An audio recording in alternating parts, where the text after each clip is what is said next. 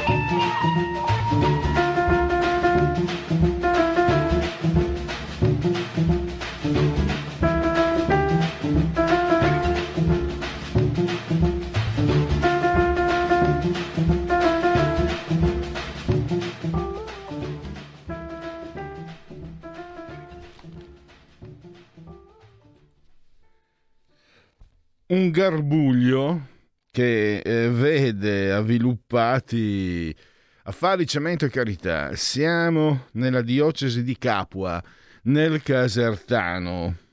Pensate che grazie alla verità è stato scoperto una situazione, è stata scoperta il 22 settembre esce Panorama, anzi, Panorama, un articolo su Casa Giove, no, sul comune di Capua il comune di Pacqua, Capo aveva un piccolo particolare. Il sindaco aveva appaltato lavori per centinaia di migliaia di euro al fratello. Sì, lo so, è successo anche in Toscana, ma in Toscana non c'è, non, quello è una cosa regolare tra il vecchio e il vecchio presidente della regione toscana. Ma lì figuratevi in Toscana, figurati, lì anzi è meritorio Invece pare che non funzioni in campagna. A Benevento, a, Caserta, in quel di Caserta. E tra l'altro una piccola particolarità, il fratello, il fratello del sindaco che ha diciamo percepito questi soldi è anche un prete, addirittura è il, il titolare della, della diocesi Insomma, non è proprio una cosa un po' strana. Sta di fatto che il 24 di settembre, dopo questo articolo, sciolgono il comune e eh, successivamente, però, questo eh, modello viene mutuato altrove, a Casa Giove e anche eh, un altro comune adesso, mi sfugge, di cui adesso mi sfugge, il, sono anche comuni piccoli. Pensate che Grazzanise è un comune di 7.000 abitanti, ma ci sono oltre 100 beni di proprietà della diocesi. E lì il sindaco ha fatto un piano eh, urbanistico dove ha cambiato de- destinazioni d'uso rispetto a quello che tre anni fa era stato bocciato, non era passato. E poi c'è anche la figura di, una, eh, di un avvocato che aveva rappresentato legalmente il comune, una figura un po' che andiamo a vedere, insomma, andiamo a vedere tra pochissimo con Simone Di Meo. Fatemi finire la presentazione però di, questa, eh, di questo punto politico perché poi parleremo di economia, Andrea Ropa di QN eh, alle 15.40 parliamo degli effetti della quarta ondata di Covid. I, gli effetti della quarta ondata sono già superiori a quelli della seconda e hanno come epicentro l'Europa, 50% dei morti nel mondo per Covid in Europa l'ultima settimana. Ma questa volta noi non entriamo nel merito, quindi Novax state buoni, state a cuccia, parleremo degli effetti economici, perché un pensiero, originariamente se vi ricordate eh, c'era la discussione, viene prima la salute o vengono prima i soldi? No, non siamo veniali o prosaici o materialisti, è che senza soldi non si campa. E quindi senza soldi si perde la salute, quindi adesso questo problema non esiste più e le cose vanno di pari passo. Sta di fatto che con Andrea Ropa, perché cambierà il lavoro, eh, è scoppiata l'inflazione, mancano le materie prime, lo sapete benissimo, il, la crisi energetica, il petrolio non c'è più, la, la green economy che sta, che sta mh, mm, comportando diversi problemi, un futuro che ci fa pensare a vecchie e nuove povertà ne parleremo con Andrea Ropa, ma abbiamo già, abbiamo già e, e fatemelo salutare e ringraziare, Simone Di Meo della Verità e di Panorama. Benvenuto Simone. Grazie, buon pomeriggio. Tra l'altro Simone, eh, parlando di questi argomenti, è anche diciamo davvero eh, un addetto ai lavori, un esperto perché lui eh, ha ricevuto anni fa anche minacce per il suo libro Gotham City che parlava sempre di problematiche come quelle che andiamo a trattare. E Simone, allora, quello che è successo a Capua, dopo un vostro articolo, eh, il comune è chiuso, però quel modello lì mi sembra eh, sia esportato anche nei comuni limitrofi.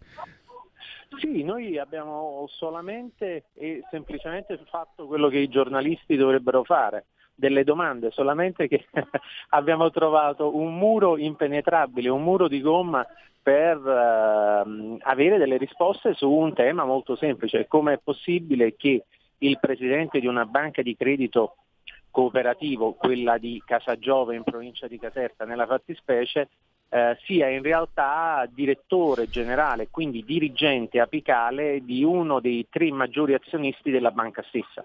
Un cortocircuito che va contro gli insegnamenti per la finanza buona e trasparente di eh, Papa Bergoglio, una situazione che crea effettivamente un uh, potenziale conflitto di interessi, eh, prefigura un potenziale conflitto di interessi su cui eh, interpellati da Panorama né la conferenza episcopale italiana né Banca d'Italia hanno voluto dire una parola. E questo è abbastanza dire, strano, irrituale, visto che sono istituzioni che dell'uso diciamo, anche abbastanza loquace della favela hanno, eh, hanno caratterizzato la loro attività da anni.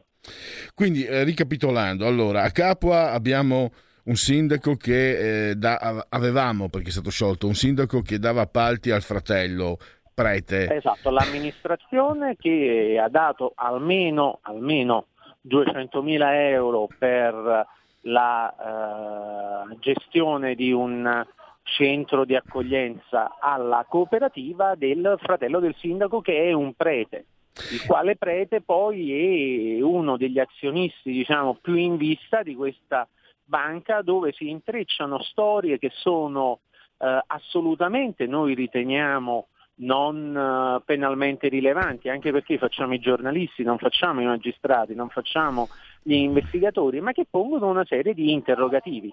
Li abbiamo, li abbiamo sollevati questi interrogativi, Banca Italia non ci ha risposto, la CEI non ci ha risposto, il presidente dell'Istituto per il sostentamento del clero di Capua non ci ha risposto. Non ci ha risposto il sindaco di Grazzanise e eh, Grazzanise rientra in questo contesto perché alcuni terreni dell'istituto stesso sono stati valorizzati nel nuovo piano regolatore generale dell'amministrazione. Non ci ha risposto nessuno, quindi non ci resta altro che lasciare queste domande scritte sulla certo. carta sperando che prima o poi qualcuno si decida a chiarire, non fosse altro che per tranquillizzare anche il mercato, no? Ecco appunto, poi c'è da completare. A Casa Giove eh, abbiamo Roberto Ricciardi che è tra i primi tre azionisti della banca di credito cooperativo della, della stessa e guarda caso anche direttore, direttore dell'istituto diocesano.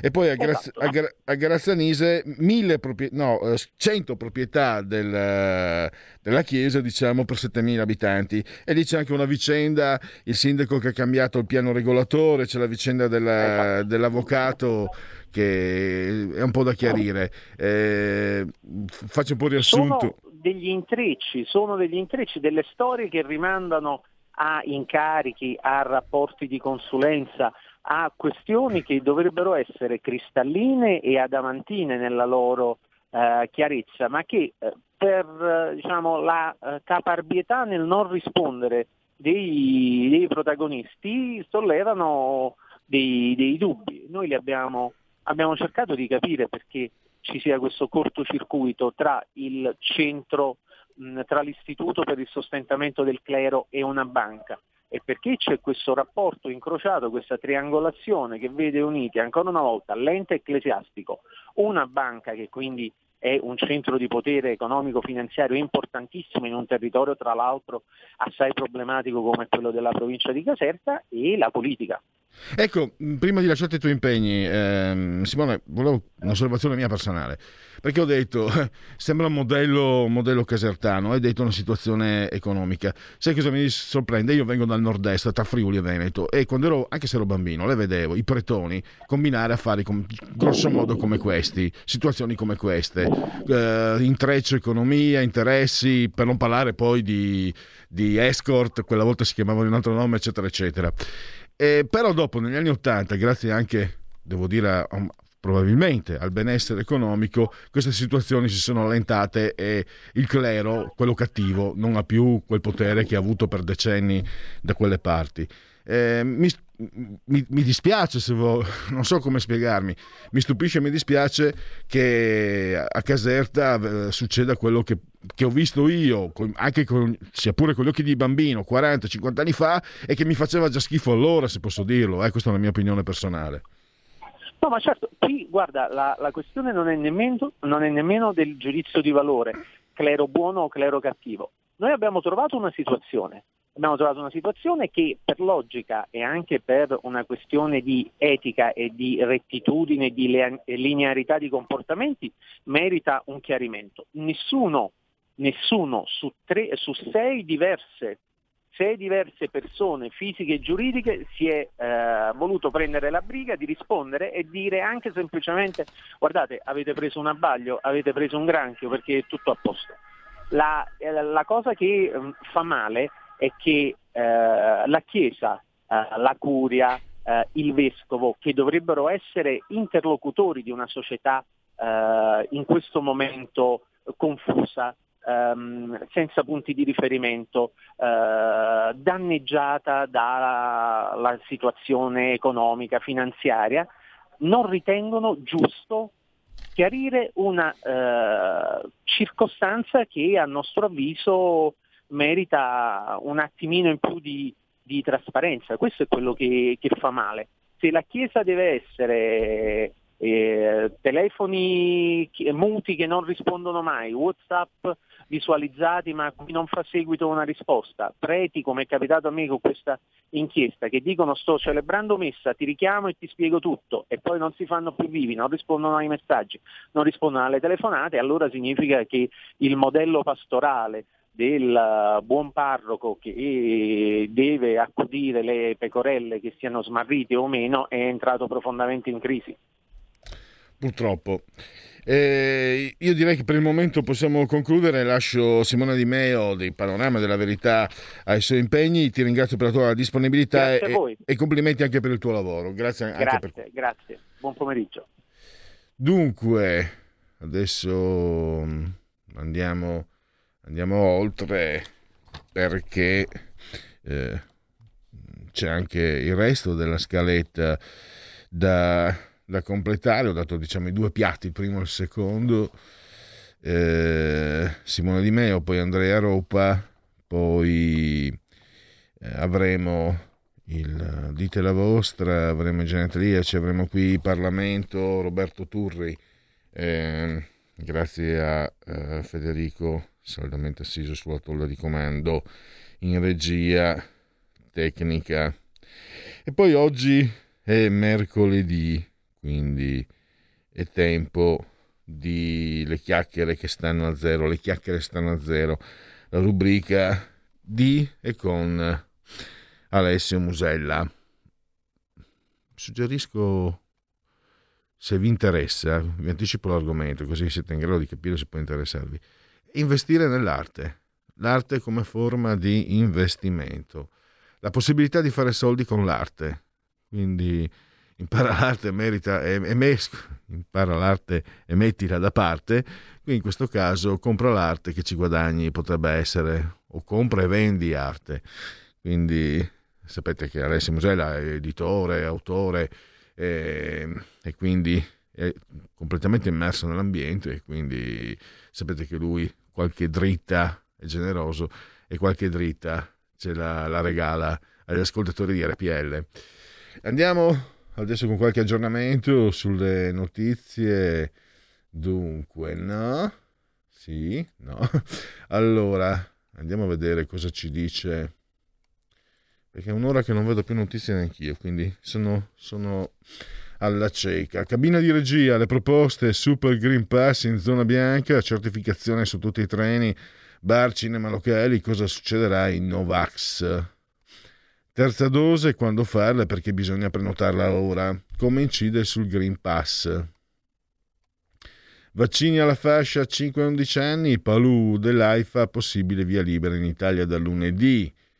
Zeno, l'ideologo no Green Pass, indagato e l'appello in chat, solo 1,64 euro in banca, aiutatemi con le spese legali. Zeno Gabriele Molgora Molgora. Poi Covid, prima causa di morte, l'Europa travolta, dramma a est in Polonia, casi raddoppiati ogni sette giorni. Doris, segno Doris Berlusconi, due vite bar- parallele, l'invito a lasciare il governo con la crisi dello spread. I figli Massima, Massimo e Sara, chi sono gli eredi? Sciopero dei taxi, città bloccate. A Roma il corteo con petardi e fumogeni. I prezzi delle case non si fermano più, cresceranno anche nel 2022 e le periferie sono centrali. Confermo, confermo. È, sono prezzi alti. Tasse come sarà la nuova IRPEF con il taglio delle aliquote risparmi fino a 800 euro. Chi ci guadagna 6 milioni di contribuenti.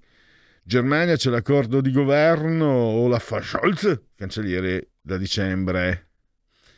E poi abbiamo, vediamo cosa ci racconta eh, Repubblica, le novità di Repubblica.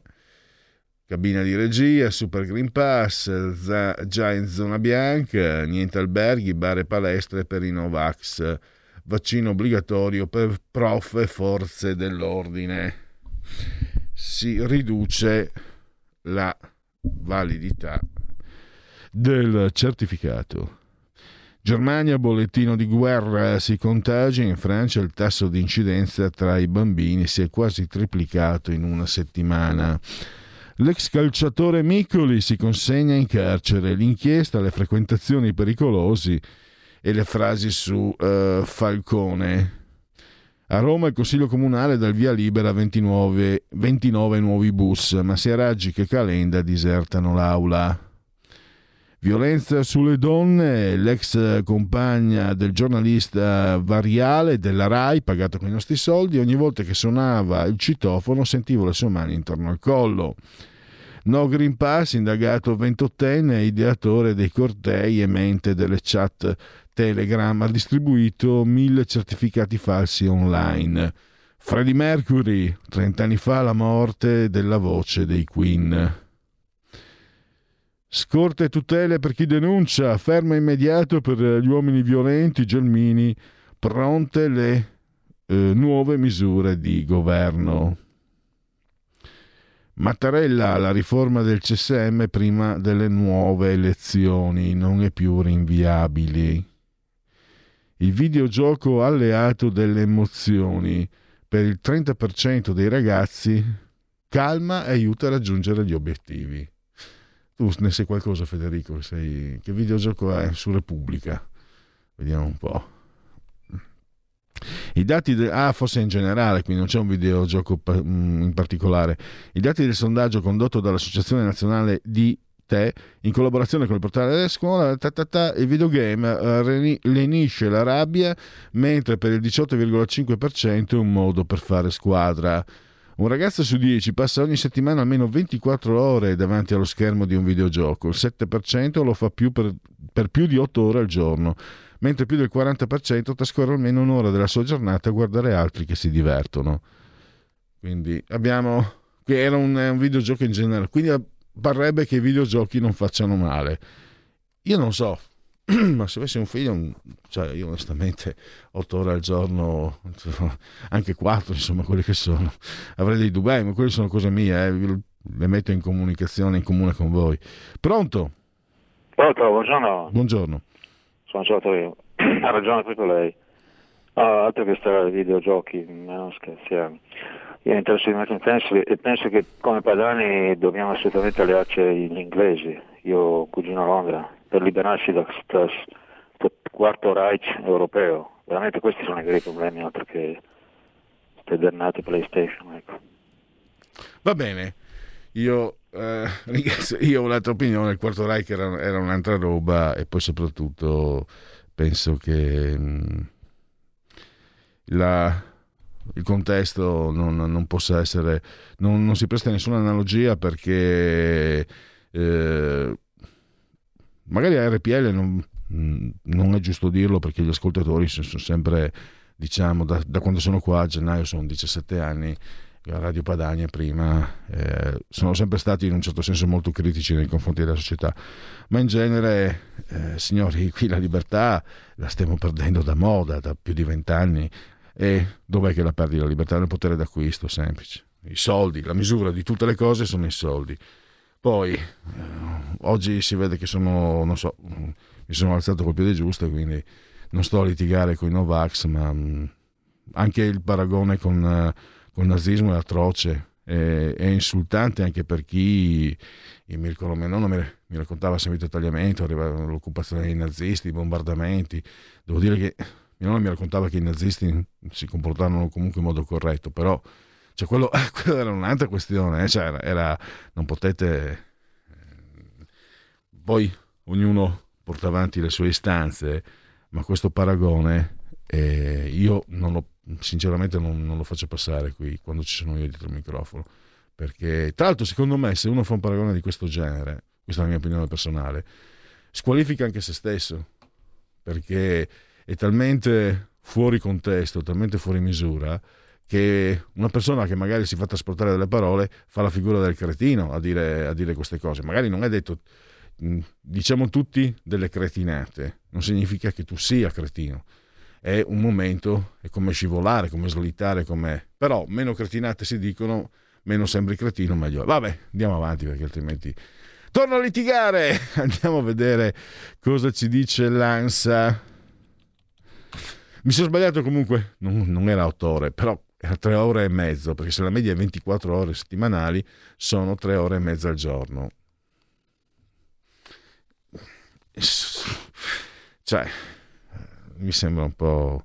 È vero che ho paura che sia aumentato, ecco lì, lì, lì rientro, eh, per esempio, il fatto che non si, non si abbandonino i cittadini. Per esempio, il lockdown, penso che il lockdown abbia provocato comunque un aumento eh, visto che non si poteva uscire, visto che non si poteva uscire nemmeno dopo le 10 di sera, addirittura, cioè no, dopo le 10 di sera c'era addirittura il, il eh, coprifuoco. Super Green Pass in bianca, le riserve del carroccio, le regioni in pressing, mascherine anche all'aperto, d'amato, un obbligo da adottare a prescindere dai colori. Comunque apprezzate il fatto che, tra l'altro vi ricordo anche che la campagna abbonamenti poi... Questa è RPL Radio, chi sa buona RPL Radio che porta cent'anni meditate gente, meditate. Quindi. Poi vi racconto cosa vi succede se vi abbonate. Fatti sentire per sostenere la tua radio e per partecipare in prima persona ai tuoi programmi preferiti. Abbonati a RPL, facile, economico e democratico. Bisogna andare sul sito radiorpl.it, poi in alto trovate il, il clic sostienici, poi abbonati. Pensate, RPL e così questo è un, buon segno, no? penso di poterlo considerare. Qui ci sono posizioni chiaramente Novax e sono quelle che voi preferite, almeno quelli che si fanno sentire, poi c'è anche la maggioranza silenziosa, però posso parlare anch'io che invece sono assolutamente contro i Novax, quindi come vedete la, la linea editoriale eh, si, mh, mm, si presta anche, cioè dà la possibilità per quello che so io vi assicuro che altrove non succede così. Se la linea di RPL deve essere Novax, vi assicuro che io devo stare zitto. Anche per, anche per una sorta di disciplina. Se la linea di RPL è vai contro i Novax, anche quelli che vi, che vi solleticano, anche quelli che vi, vi vellicano, anche quelli che vi raccontano quello che volete sentirvi dire, anche loro dovrebbero mettersi contro i Novax.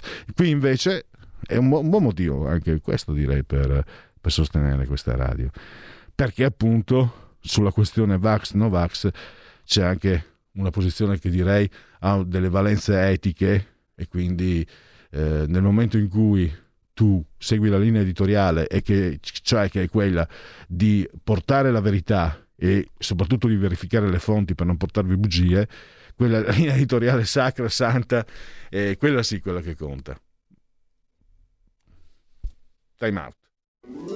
Stai ascoltando RPL. La tua voce libera, senza filtri né censura. La tua radio. Fatti sentire Per sostenere la tua radio e partecipare in prima persona ai tuoi programmi preferiti, abbonati a RPL. È facile, economico e democratico. Vai sul sito radiorpl.it, clicca Sostienici e poi abbonati.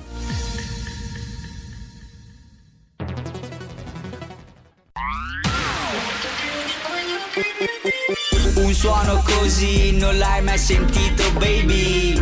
Da Plus molto più di quello che credevi. Programmi, musica, multimedialità Da Plus suono nuovo di alta qualità Digital Radio, il suono perfetto. Dub Plus. Anche RPL, la tua radio, è in Digital Radio.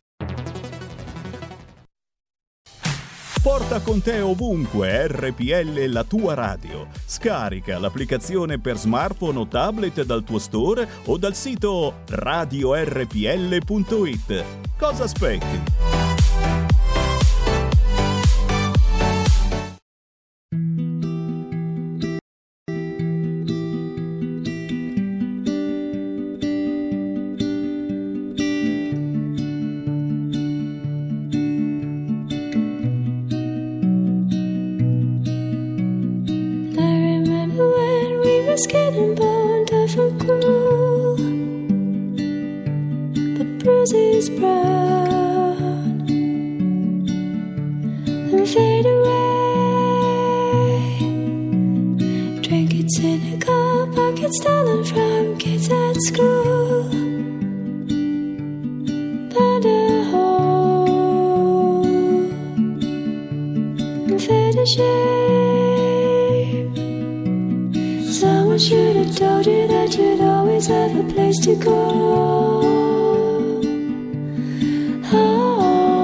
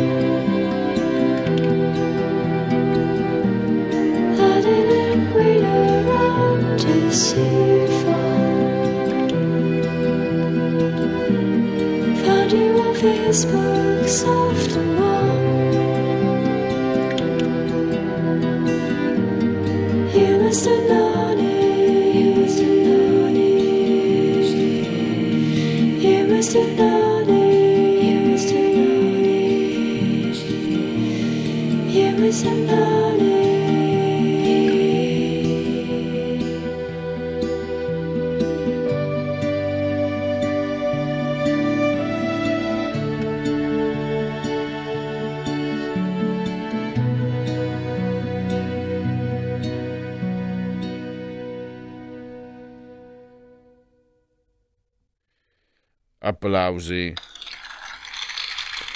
Applausi per la proposta. Che succede? Eh, qua stanno facendo di tutto.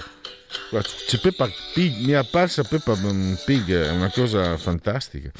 Allora, applausi per la proposta musicale di questa settimana che ehm, arriva da, da parte del sottoscritto, è un lavoro in, eh, in ambo, in coppia, con il grande Federico Siso Soltone di comando di regia tecnica. Io ho portato gli ingredienti e lui prepara il menù. Gli ingredienti, ovvero sia i due CD che compongono la colonna sonora della serie televisiva eh, Young Pop, Pop, Giovane Papa, dai, eh, di Sorrentino. Andiamo, andiamo avanti adesso con... Eh sì, mi manca Dago Spia. Eh, Io, se- io senza Dago Spia non so stare. Vediamo un po' questo era l'ansa. Vediamo adesso subito, immediately. Ogni giorno era una tortura e c'è proprio lui, Enrico Variale, pagato con i nostri soldi. Però non si è scatenato niente. E quelli della Rai, quelli dell'Usigrai, lì, Rai, e chi- quella lì chi è? Eh, Daniele Santanchè, mamma mia. C'è una telefonata, pronto? Sì, ciao. Ciao. Telefono da Brescia. Ascolta, volevo sapere, eh, volevo dire una cosa, in- per quanto riguarda i vaccini, ma non sarebbe più semplice eh, fare a tutti il tampone o qualcosa di simile quando entrano nei locali pubblici? Visto che comunque eh, viene dimostrato ormai che nelle terapie intensive ci sono quelli che hanno doppio vaccino e- ed è quindi è stato inefficace. Continuiamo a fare queste cose eh, rompendo le balle alla gente, ma eh, l'inefficacia del vaccino è dimostrato. Non hanno trovato da decenni l'AIDS, figuriamoci se in sei mesi trovano quello per il Covid.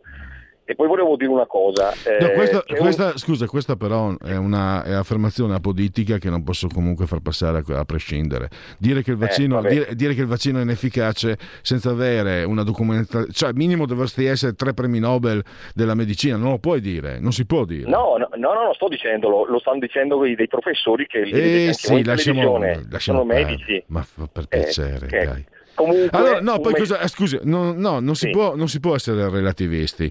Allora, è chiaro che il vaccino non è una corazza, di, non è la- lo scudo di Iron Man o di tu, Superman. per un certo periodo, allora, per- il, il ecco. è stato dimostrato che il Eh. vaccino funziona per proteggerti, non completamente, non ti mette fuori causa, Eh. però impedisce ai pronto soccorsi o impedisce alle- alle- ai- agli ospedali di riempirsi. Lo vogliamo capire o no?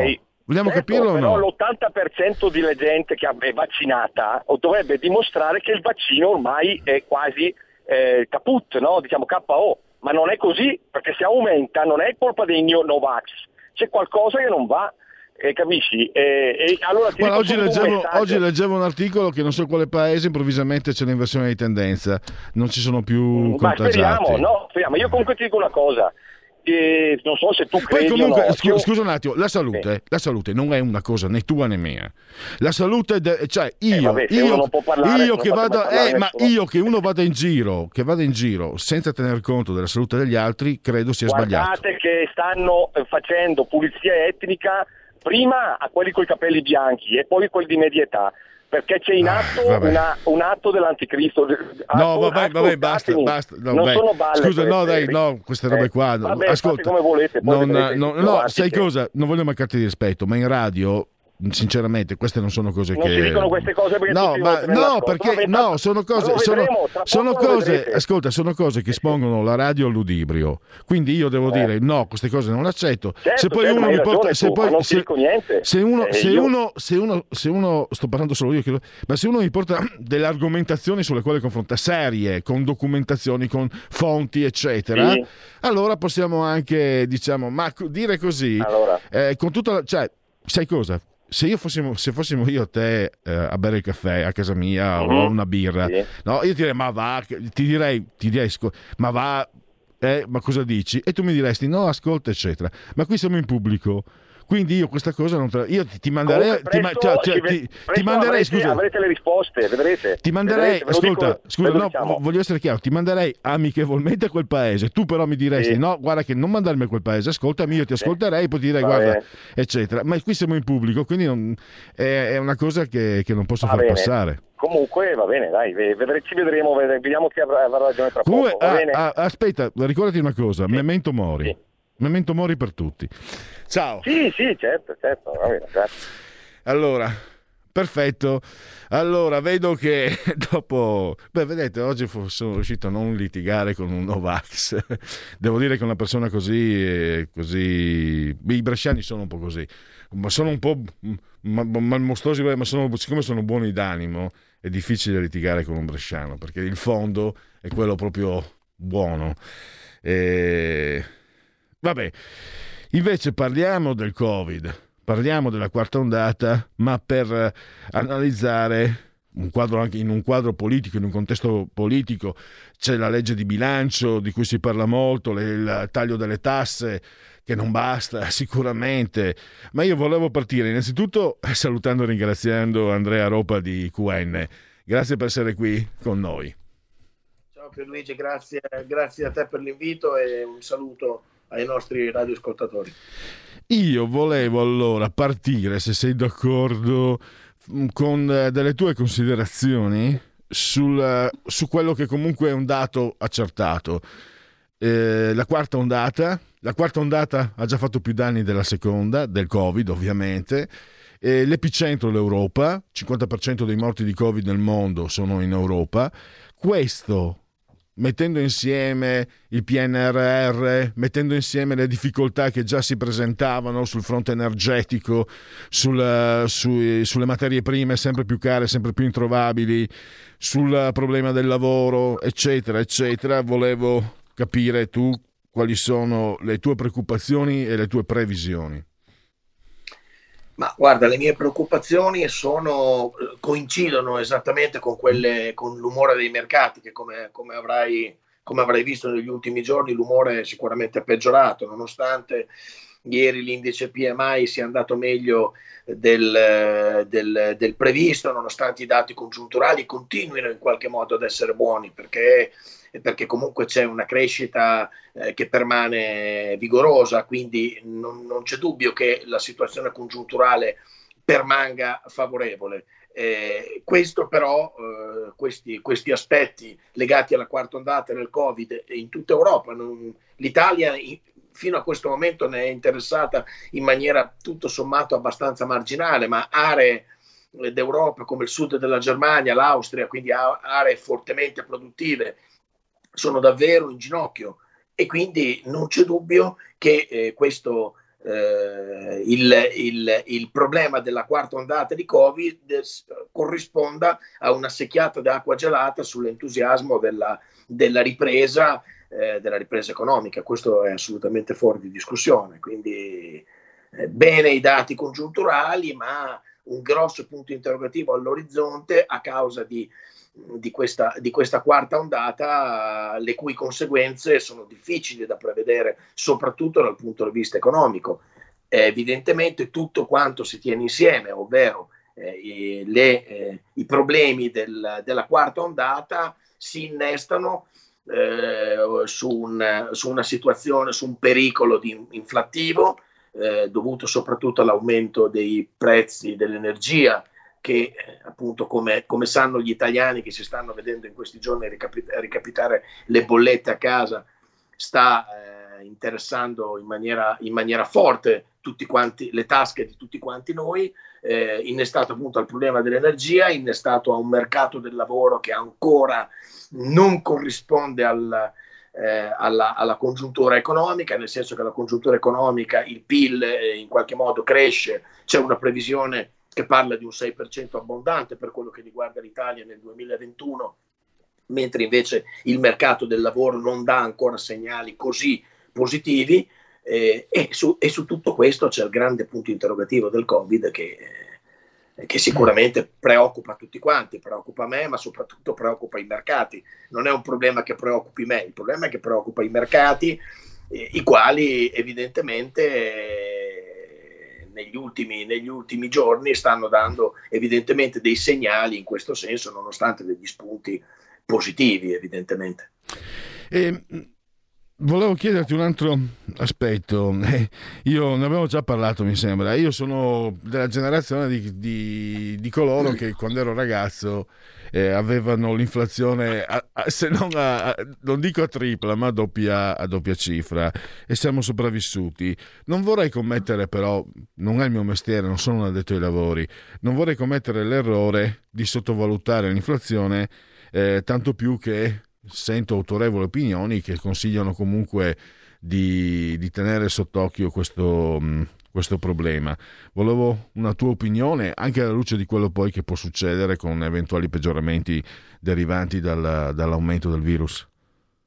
Sì, Pierluigi, questa è un'osservazione particolarmente arguta. Anch'io sono della, della, più o meno della tua generazione e anch'io ricordo, eh, e anch'io ricordo il, i dati dell'inflazione a doppia cifra e mi ricordo anche quando eh, i, saggi di, i, saggi di, interesse erano a un livello tale che, che permettevano eh, di, alle persone, soprattutto agli imprenditori, di comprare dei bot eh, e prendere 20% di interesse o 18% di interesse sui bot. E quindi un imprenditore anziché investire comprando dei nuovi macchinari si comprava dei bot e, la, la, e l'azienda e quindi il sistema produttivo italiano rimaneva indietro perché era più conveniente fare i finanzieri piuttosto che fare gli imprenditori. Ma al di là di questo, il pericolo dell'inflazione è un pericolo, è un pericolo vero, reale. Eh, ieri sent- proprio ieri ho sentito girare, ho, ho, letto agenzie nel quale giravano cifre davvero preoccupanti eh, in alcune eh, economie d'Europa anche eh, virtuose eh, si preparano a una fiammata inflattiva che potrebbe arrivare anche al 5 e anche al 6%. Se l'inflazione è un fenomeno che rimane contenuto su alcuni punti percentuali, su un paio di punti percentuali, è comunque un fenomeno non solo fisiologico, ma per quello che riguarda la politica monetaria anche un fenomeno in qualche modo positivo, perché è giusto che i i prezzi crescano, ci mancherebbe altro, altrimenti la stagnazione dei prezzi significherebbe che l'economia non cresce. Quindi è giusto un, un livello di inflazione minimo, contenuto attorno al punto percentuale, un punto e mezzo, massimo due punti. Quando questo livello supera evidentemente questa soglia, ecco che scatta, ecco che scatta la campanella, perché il, l'inflazione è il nemico dei nemici, come lo era ai tempi in cui eravamo ragazzi, eh, noi due, Pierluigi, Scat diventa il nemico dei nemici perché l'inflazione rode, corrode, mangia il potere d'acquisto dei salari e degli stipendi. Quindi molto, molto semplicemente la gente con il proprio stipendio compra meno cose e quindi questo porta evidentemente a considerare l'inflazione sopra un certo livello come un, come un pericolo vero è chiaro che se si accende una spirale inflattiva, cioè aumentano i prezzi, aumentano gli stipendi e il 5% e il 10%, si va evidentemente verso un'erosione del valore della moneta e questo dal punto di vista macroeconomico è una iattura, perché significa evidentemente, perché fa perdere il valore alla moneta stessa, insomma.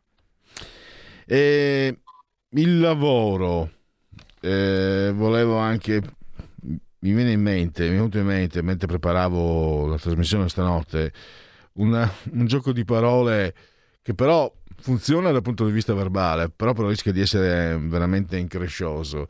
Eh, nasceranno le agenzie di, e chiedo scusa ma non, ma non mi trattengo, Ri, eh, nascerà, dovranno nascere le agenzie di ricollocamento?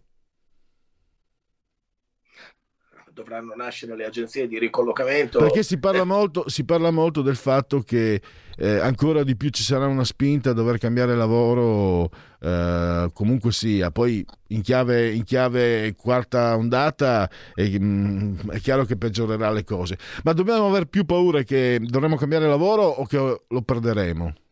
Allora, guarda Pierluigi, i primi da ricollocare, visto per, come si, per rimanere nell'atmosfera ilare, i primi da ricollocare sono i navigator, che sono coloro che invece dovevano trovare lavoro a quelli che non ce l'avevano. E adesso i, i primi da ricollocare sono esattamente loro. Va da sé che il mercato del lavoro è fatto di regole che sono profondamente diverse quelle che, da quelle che erano le regole, diciamo così, del millennio scorso, e che comunque prevedevano una, una, maggioranza di persone che avevano un, lavoro, un, contratto a tempo indeterminato nella più o meno in, in un raggio eh, eh, diciamo abbastanza ravvicinato rispetto a quello che era la, la propria abitazione, per cui uno in qualche modo trovava un lavoro nei dintorni di casa propria e per, per la propria carriera faceva e svolgeva questo lavoro. E qui la deriva evidentemente è una deriva che già è iniziata soprattutto negli Stati Uniti ben, ben, prima della fine del secolo scorso e sta evidentemente andando avanti con l'aumento delle tecnologie e, e con, con, la globalizzazione eh, dell'economia che è diventata globalizzazione del mercato del lavoro. Oggi il mercato del lavoro, Pierluigi, è un mercato del lavoro globale, non è un mercato che, lav- che riguarda la tua città, la tua regione o anche soltanto il tuo paese, l'Italia eh, è, un, è, un, mercato che è un mercato globale che riguarda tutto il mondo. Quindi noi dobbia, dovremmo semplicemente, più che noi, diciamo i nostri figli e, e, poi i nostri nipoti dovranno sempre più abituarsi a considerare il mercato del lavoro come opportunità che arrivano non dalla propria città, dal proprio comune, dalla propria provincia, dalla propria regione o dal proprio paese, ma come un, un'opportunità che potrebbe arrivare dalla Nuova Zelanda, dall'Australia, dagli Stati Uniti, eh, piuttosto che dall'Inghilterra o piuttosto che da qualsiasi altro paese dell'Europa o, o soprattutto dell'Asia. Quindi è semplicemente uno scatto, un, una, una, differenza a livello di mentalità, che è quella che, quella che dobbiamo in qualche modo portare a termine, eh, perché comunque il mercato del lavoro è profondamente cambiato e quindi il ricollocamento, il, quello, quello, che appunto eh, tu hai chiamato ricollocamento, ricollocamento sarà, eh, sarà come dire, un fenomeno continuo ciascuno di noi sarà chiamato a ricollocarsi continuamente, perché non è detto che ciascuno di noi comincia a fare un lavoro e per tutta la vita fa quello, anzi, più va avanti il tempo e più le cose saranno diversamente. E quindi il, ricoll- il ricollocamento andrà di pari passo con l'aggiornamento professionale, con la formazione professionale, dovrà essere continua, totale e continua. Cioè, non, non, è che uno è arrivato, sa fare un mestiere, è arrivato, faccio quello e per tutta la vita faccio quello. No, sono, cambiano le tecnologie, cambiano le metodologie, cambiano i sistemi, cambiano i luoghi, cambiano, eh, cambiano le aziende e quindi necessariamente devono cambiare i lavoratori. Qualcuno ha anche lanciato l'allarme su quanto perderemo, anche in termini proprio si può quantificare quanto perderemo economicamente sul gap formativo che avranno molti, molti ragazzi eh, molti, molti, studenti per la questione della DAD, che tutti concordano nel definirla un danno. E, già che ci sono, volevo chiederti, ho letto oggi che un'importante personalità italiana, non so dirti il nome, ha suggerito, visto che eh, si fa fatica a mandare a scuola i ragazzi negli istituti tecnici, nonostante cos- questi prospettino opportunità di lavoro, volevo proprio colgo al volo, non c'entra con l'argomento, ma tu sei un addetto ai lavori. Invece di chiamarli istituti tecnici, chiamarli licei industriali. È una cosa che, se non ho capito male, è una cosa seria. Secondo me potrebbe anche essere una cosa efficace perché siamo in Italia. Sì, sì, Pierluigi, è, come dire, è un inganno letterario, nel sì. senso che già si chiamano istituti tecnici industriali, quindi e sono, Però comunque, io, io mi ricordo tra l'altro sono comunque corsi di studio quinquennali, esattamente come, come sono quinquennali i licei. Vabbè. Se vogliamo cambiare la parola, cambiamola. Mi, mi sembra un'idea che, arguta facciamolo. Che, che, i miei coetanei comunque del, dell'istituto tecnico, i programmi di, di, lettere soprattutto il biennio erano, insomma, io ho fatto liceo scientifico, erano seri, non erano, cioè roba seria, roba come, la, come, quella che facevamo noi, intendo dire. Quindi in realtà è un escamotage linguistico, però io secondo me, e dopo non voglio derogare perché dovevamo parlare appunto della, dell'ondata, perché secondo me se tu metti la filosofia, che io la metterei dappertutto personalmente, se tu inserisci la filosofia in un determinato modo anche negli istituti tecnici, li chiami licei industriali ed è tutto salvo. Volevo chiedere, beh, una tua opinione su questo, una tua battuta su questo, e poi volevo anche chiederti, il fatto di essere partiti ti ricordi all'inizio deve venire prima la salute, no, deve venire l'economia perché senza i soldi eh, non ci si cura e si muore. Adesso mi sembra che non ci sia più questa problematica, c'è, c'è, una sintesi, c'è capacità di fare sintesi. Questo può essere comunque, se non altro, un passo in avanti rispetto a due anni fa, un anno fa. Sì, um, rispondiamo con ordine Pierluigi. Certo. La prima considerazione che tu mi stai facendo è un discorso che peraltro mi interessa particolarmente, anche perché io ti parlo da una realtà, io sono eh, a Bologna, in Emilia Romagna, sai bene che eh, comunque c'è un eh, questa da- dalla quale ti parlo la chiamano la, eh, la, la, la, la valley no? un po' della, della meccanica e, della- e del packaging in qualche modo. Si tratta di una rete diffusa di piccole e medie imprese che in qualche modo hanno la capacità eh, di, di innovarsi e quindi hanno sempre un profondo bisogno di, eh, di nuovi, di nuovi addetti. Ecco, la gran parte di questi nuovi addetti vengono pescati all'interno di questi istituti tecnici industriali. Noi ne abbiamo alcuni eh, di, grande, di grande prestigio, anche qui in Emilia Romagna, a Bologna in maniera particolare, dove ti posso garantire che eh, i ragazzi non riescono ad arrivare alla fine del, del quinto anno, ancora prima di prendere la maturità, hanno già sul tavolo diverse offerte di lavoro proprio perché appunto il sistema produttivo li, eh, li, li, li, chiama, li cerca. E quindi è giusto formarli e per quello che riguarda la loro formazione, come giustamente dicevi tu prima, la loro formazione non ha nulla da invidiare a quella di un liceo scientifico, nel senso che se tu vai a vedere anche i programmi ministeriali che riguardano la matematica, che riguardano le scienze, che riguardano la fisica, la chimica, eh, sono assolutamente equipollenti e non hanno nulla da, da invidiare agli, agli licei scientifici dove, dove, rispetto ai quali è aumentata magari il numero delle ore di eh, attività eh, diciamo così professionali, di esercitazioni in officina e quant'altro. Però questa è tutta gente, per Luigi, e poi vengo all'altra domanda, questa è tutta gente comunque che eh, appena diplomata il giorno dopo va a lavorare. Quindi eh, teniamolo in considerazione, questo non è, non è, fatto, non è un fatto da poco. Per quello che, riguarda, per quello che riguardava la, tua, la seconda delle tue, delle tue ipotesi, anche questa, sì, certo, è un po' come è un po' come cercare di capire se viene prima l'uovo o se viene prima la gallina. La preoccupazione per quello che riguarda la recrudescenza del Covid è una, è una preoccupazione globale, perché un, eh, una, um, una, pandemia del genere ha eh, un, un, insieme di aspetti che si espandono dall'economia al sociale, al mondo dell'occupazione, a, un, a una serie enorme di altre, di, altre, eh, di altre cose sostanzialmente. Cioè, eh, è difficile dire se la prima preoccupazione di una pandemia del genere sia di carattere sanitario o sia di carattere economico, ma eh, prima di tutto è eh, una conseguenza grave sulla testa delle persone perché comunque i danni di un lockdown, eh, i danni della DAD, li, li, hai appena citati tu prima Pierluigi, i, dad, i danni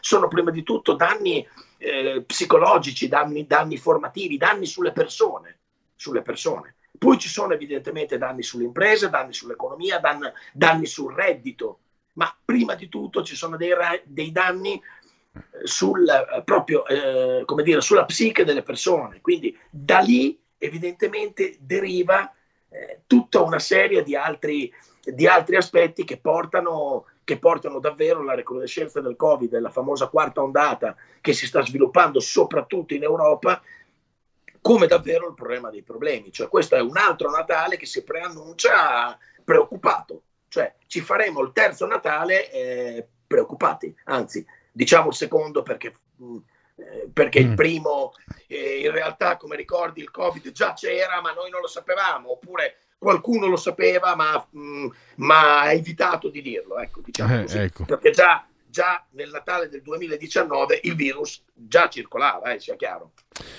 sì, questo è assodato. Allora, eh, ringrazio ancora Andrea Ropa di QN e grazie davvero e a risentirci a presto Andrea. Grazie, a presto. Buona giornata a tutti. Cosa aspetti? Sostieni la nostra radio. Abbonati andando sul sito radiorpl.it. Clicca Abbonati e segui le istruzioni. Facile, no?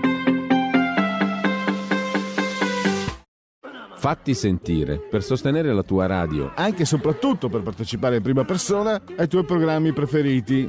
Abbonati a RPL. È facile, economico e democratico. Vai sul sito radiorpl.it, clicca Sostienici e poi abbonati. Abbonati Abbonati, abbonati. Lo puoi scoprire sul nostro sito radiorpl.it, clicca Sostienici e poi abbonati. Ok, just a second. Stai ascoltando RPL. la tua voce libera, senza filtri né censura. La tua radio.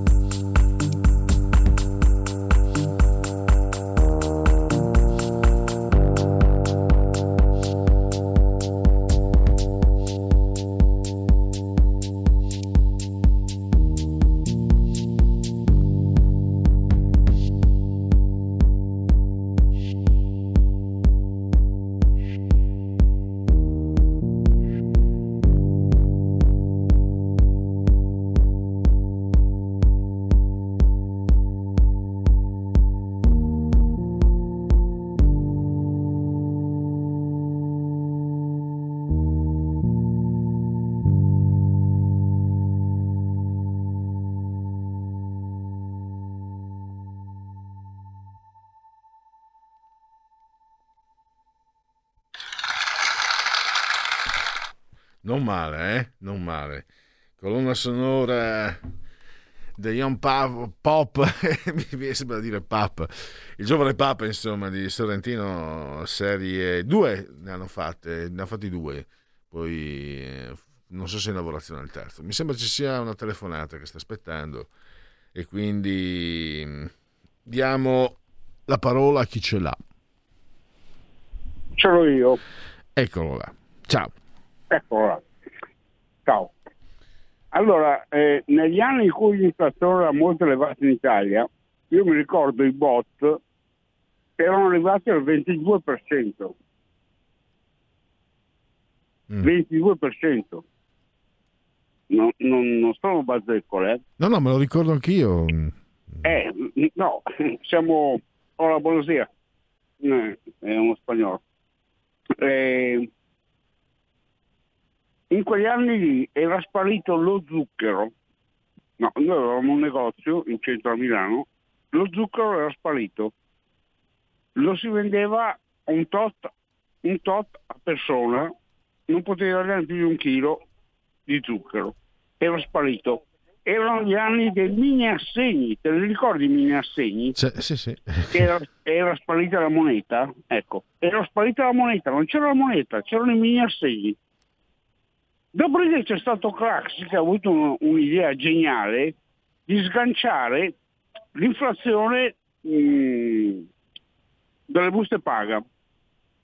Cos'è la scala mobile, no? Dopodiché, eh? La scala mobile? La scala mobile, esatto, l'ha sganciata, pum. Dopodiché è crollata completamente l'inflazione. Sì, sì. Altra, altra- altra cosa, altra cosa, per esempio qua in Spagna adesso si lamentano che è aumentata la benzina. È passata da 0,89, 0,90, no, attenzione, 0,89, 0,90, è passata a 1,10. E si lamentano, va bene, se, se lo paragoniamo ai prezzi italiani è fuori dal mondo. E si lamentano soprattutto per l'energia elettrica. Qua l'energia elettrica è tutta prodotta da pale eoliche. Io sono circondato da pale eoliche, ci sono in giro pale eoliche da tutte le parti. E siccome l'energia elettrica non la puoi conservare, non la puoi mettere in batterie che poi dopo ti- quando ti servono, per cui qua hanno tutte le autostrade illuminate a giorno perché questa energia elettrica la devono usare.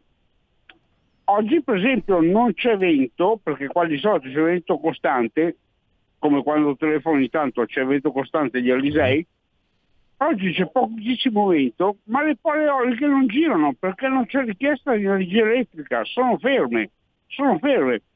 Qui 52 euro, 52 euro a bimestre di energia elettrica 7 kW. Non lo so se in Italia costa uguale, eh? Oh, ti lascio, ciao. Ciao. Ho un motivo per raggiungerti in, eh, dove, dove ti trovi. Eh, tanto le pale eoliche, quando hanno parlato di, di- di piazzarle sul- sugli Appennini, ho cominciato a vedere sui giornali quelli che contano, si fa per dire, insomma, il giornale unico, qualche osservazione, ti spiego, il Chianti Shire, che è il regno della brava gente di sinistra. Non... non eh, non, eh, non toccargli. Eh, verissimo che i bot rendevano il 20% a quei tempi, ma fare il discorso di comprare bot e arricchirsi con quelli non ha mai retto, in quanto il rendimento dei bot è sempre stato inferiore al tasso di inflazione, sia quello ufficiale raccontato dall'Istat, al quale non abbiamo mai creduto, sia quello reale, che è sicuramente superiore.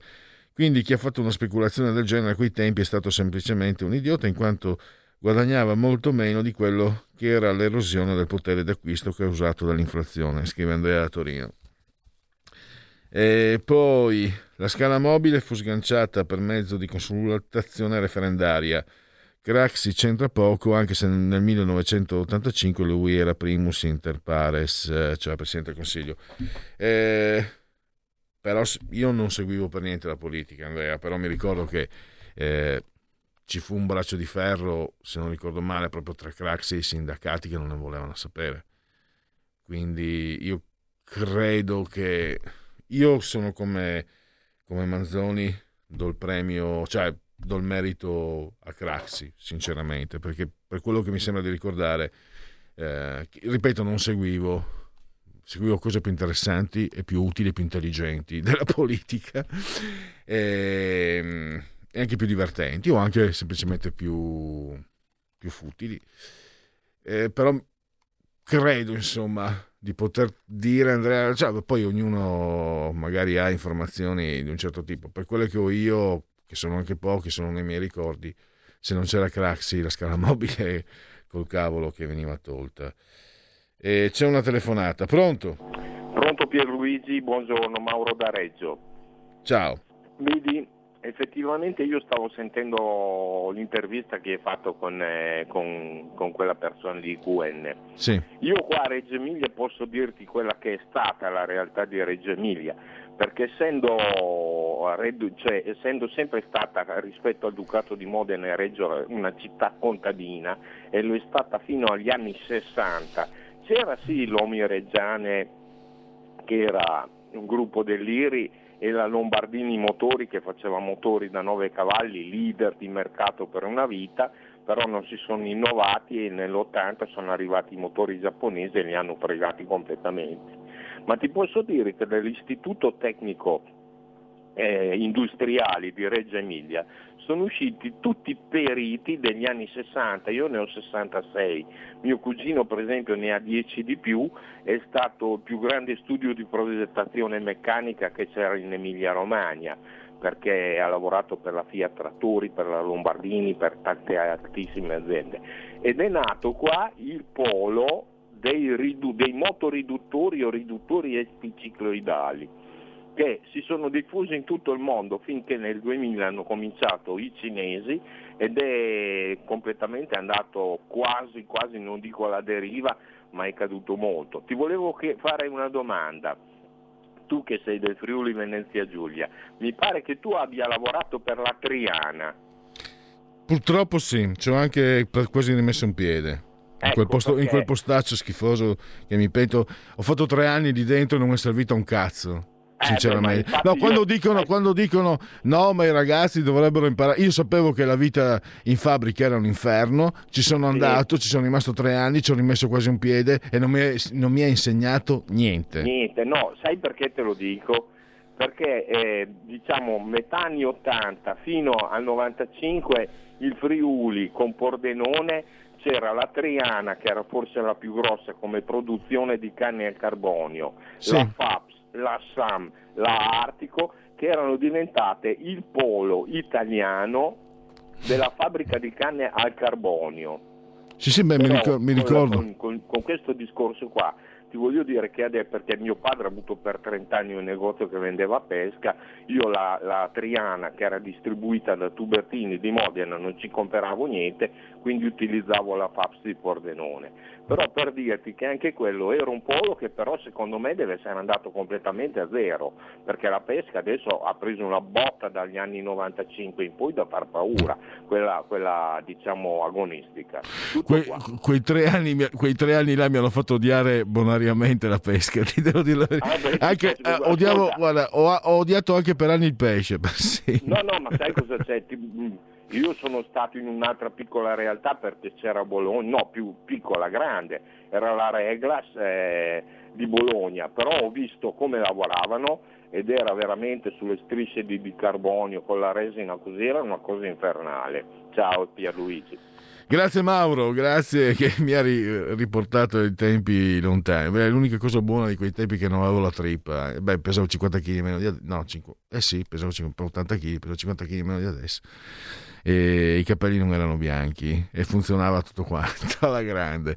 E camminavo sui muri praticamente e, e saltavo i fossi per lungo. Eh, per cosa poi? Per entrare in fabbrica, ma va.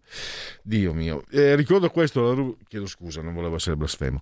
Eh, quello che ricordo, la- pensate, nell'86, quando sono entrato io fino all'86-87, c'era una canna proprio fatta puramente di fibra di carbonio speciale, un Rubisien 2 e costava un milione, otto- la vendevano in Francia a un milione 800 mila lire, non so quanto fosse in franchi quella volta. Un milione 800 mila lire era più o meno come eh, 1800 euro adesso. Solo che adesso magari sono cambiati. Vabbè, andiamo avanti perché? Perché? Allora, cosa facciamo prima, Federico? Faccio prima i convenevoli formulaici e poi... Eh, no, non c'è nessuna sigla con i convenevoli formulaici. Allora, i convenevoli formulaici. Questa è RPL Radio, chi si abbona a RPL Radio, K8 cent'anni, meditate gente, meditate, poi sull'abbonamenti ci ritorno, testè.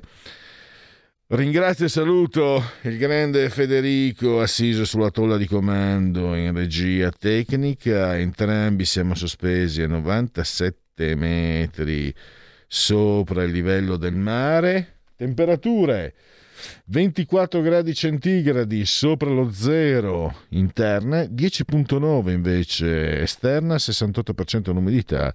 La pressione si attesta e certifica al 1018,4%. Addirittura un carissimo saluto a tutti coloro che ci stanno seguendo con grande agio e comodità ovunque sull'orbe terracqueo grazie alle applicazioni S Android con i loro smartphone, con il loro iPhone, mini tablet, tablet, mini iPad, iPad, smart television, Fire TV e chi ne ha più ne metta, Alexa, passaparola ve ne saremo riconoscenti.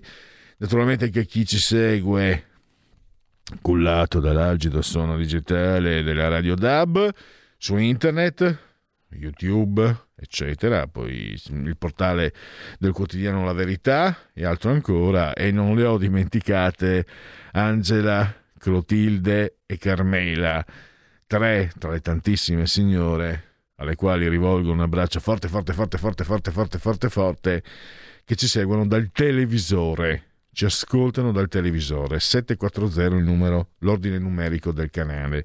740 740 il tutto nel quarto giorno di Frimaio mese del calendario repubblicano. 37 giorni alla fine che bello speriamo meno per tutti è invece un mercoledì miarqui 24 di novembre anno domini 2021 o 2021 che dir si voglia allora, c'erano anche dei messaggi, vediamo un po'. Allora.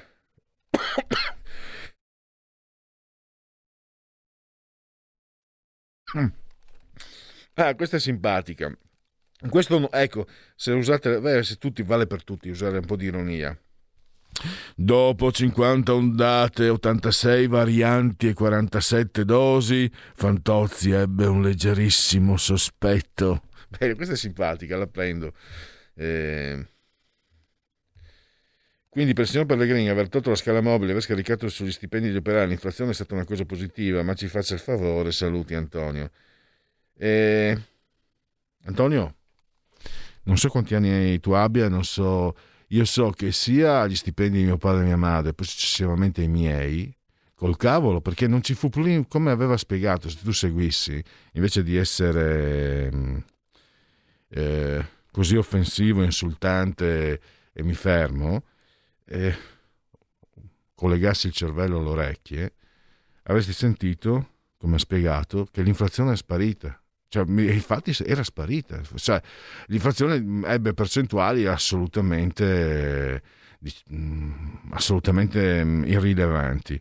E questo fu un vantaggio perché da quella volta, un, fino agli anni 90, gli stipendi di noi operai aumentarono il potere d'acquisto. Mettiti il cuore in pace perché te lo dice uno che quegli anni lì era operaio figlio d'operai. Eh, eh, mi dispiace. Ah, se vuoi, se vuoi, possiamo anche dire un'altra cosa, che la grande inflazione permetteva all'operaio con la scala mobile, per esempio, tu ti compravi una, una casa facevi 5 milioni di debito, quei 5 milioni lì con l'adeguamento dello stipendio eh, invece di essere pagati in dieci anni venivano pagati in cinque anni. E questo è vero, però francamente poi quello non, non migliorava il, la condizione generale dell'economia, bloccava, bloccava l'edilizia, bloccava un sacco di cose, bloccava proprio il fatto di, di avere lib- più libero scambio. Tant'è che in quegli anni, proprio dalle mie parti, precipitò in una crisi pazzesca eh, la Zanussi, che dovette vendere poi a una ditta svedese, si chiamava Sole, mi sembra. Vabbè. E comunque si può anche essere più educati, Antonio.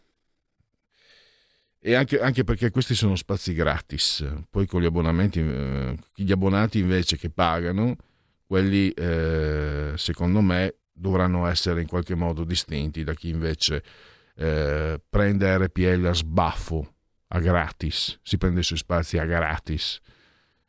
Dovrà, essere, dovrà esserci una, una, sorta di discriminazione. Oh là. Eh, chi paga ha sempre ragione. Gratis e cambiano le cose. Pronto se c'è qualcuno? Sì, pronto. Volevo chiederti una cosa, sono Maestro Veneto.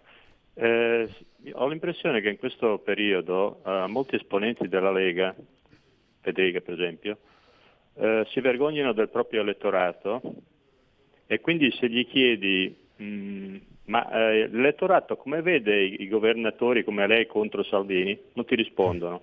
Se tu chiedi un'altra cosa del tipo ma eh, si potrebbe chiedere alla base con dei banchetti se è d'accordo su, sulla Lega al governo, ti rispondono, non ti rispondono. Cioè, è come se in questo momento però per, per, la raccolta firme su, sul referendum della giustizia avete avuto bisogno de, degli elettori e quindi di quelli che vanno a firmare. Si ha l'impressione che si abbia vergogna in questo momento del proprio elettorato, brutto, sporco e cattivo, perché bisogna stare con il palazzo. Ma a me non mi sembra una bella cosa questa. E poi un'ultima cosa, secondo me nei sondaggi ci tengono molto in alto, ma stiamo precipitando, non siamo più il 18-19, noi siamo 13-14. Vedremo, vedremo, chissà se ci permetteranno di andare a votare. Eh, io dico, una cosa la dico, se, se, se, io fossi un addetto stampa, che era la professione che, che mi è riuscita meglio nella, nella vita, eh, se sono l'addetto stampa di un politico della Lega, è chiaro che ti dico non, non rispondere se vengono a chiederti eh, di Salvini contro Zai o viceversa, perché chiaramente sono, sono manovre per, per, dividere, creare il caso, creare l'incidente diplomatico, sono manovre che non possono neanche stare in piedi in politica, perché in politica, eh, soprattutto un sistema come la Lega, non si non può permettersi di avere uno contro l'altro perché è ancora una struttura verticistica. Quindi, poi l'ascoltatore dice: Sembra che, che i politici della Lega si vergognino del loro elettorato. A me non, io non ho questa impressione, lui ce l'ha. Mm, quindi ha motivato anche il perché ha questa impressione. Eh, io do la, una spiegazione come, come parte, cioè come persona che conosce come vanno le cose. Cioè, non, se, se, un giornalista viene a chiederti eh, se ce l'hai col segretario del tuo partito, cosa pensi dei due del tuo partito che stanno litigando, tu dici no, guarda che non stanno litigando, lo dici tu che sei giornalista, mandato apposta per sparare sulla Lega. Ecco, poi, eh, vabbè, mm, non sono avvocato difensore di nessuno e non voglio nemmeno farlo. Quando gli italiani il lunedì al bar diventavano tutti allenatori mi facevo due belle risate. Ora che sono diventati tutti medici e virologi non rido più, ma mi preoccupo per il clima che si sta creando in questo paese. Anche questa è vera. Come mai nelle cartelle che da martedì c'è Mazzarano non ne parla più nessuno? Cioè il Covid esiste solo per restrizioni o vaccini del castro? Scusa la franchezza Stefano. E poi... Fabio da Trieste, vi professate una radio libera, ma non mi sembra. Ci sono ormai decine di scienziati che hanno dimostrato il contrario. Il tempo galantuomo ne riparliamo in seguito. Allora, io neanche quando si chiamava Radio Padania Libera ho mai detto libera, perché non credo nella libertà. È un concetto completamente relativo e usarlo eh, in modo sostantivato è fuorviante. Come diceva Ghost, che è una frase che cito spesso, neanche la pietra è libera perché aspetta il tempo che la riduca in polvere. Quindi c'è un abuso del term- del, dell'aggettivo o sostantivo libero, che, a seconda di come lo si voglia usare, sostantivo testata, il giornale, eccetera. Io ho parlato di pluralismo e quindi in questa radio ho segnalato che c'è spazio per quelli che vi fomentano voi Novax e, e loro vi, vi, vi, vi, ripeto, loro vi dicono quello che voi volete sentirvi dire e voi siete felicissimi ma c'è spazio anche per chi invece è com- come il sottoscritto. Ma non puoi dire, credo Fabio, che questa radio sia eh, contro i Novax, perché abbiamo appunto dei conduttori che sono assolutamente Novax. E io li ammazzerò per questo. Stavo scherzando, stavo scherzando. Figuriamoci. Eh, e poi, allora, cosa c'è? Ancora un altro. Eh, judo, Michael Basile, fratello del campione olimpico Fabio, trovato morto in casa, anche lui era judoka.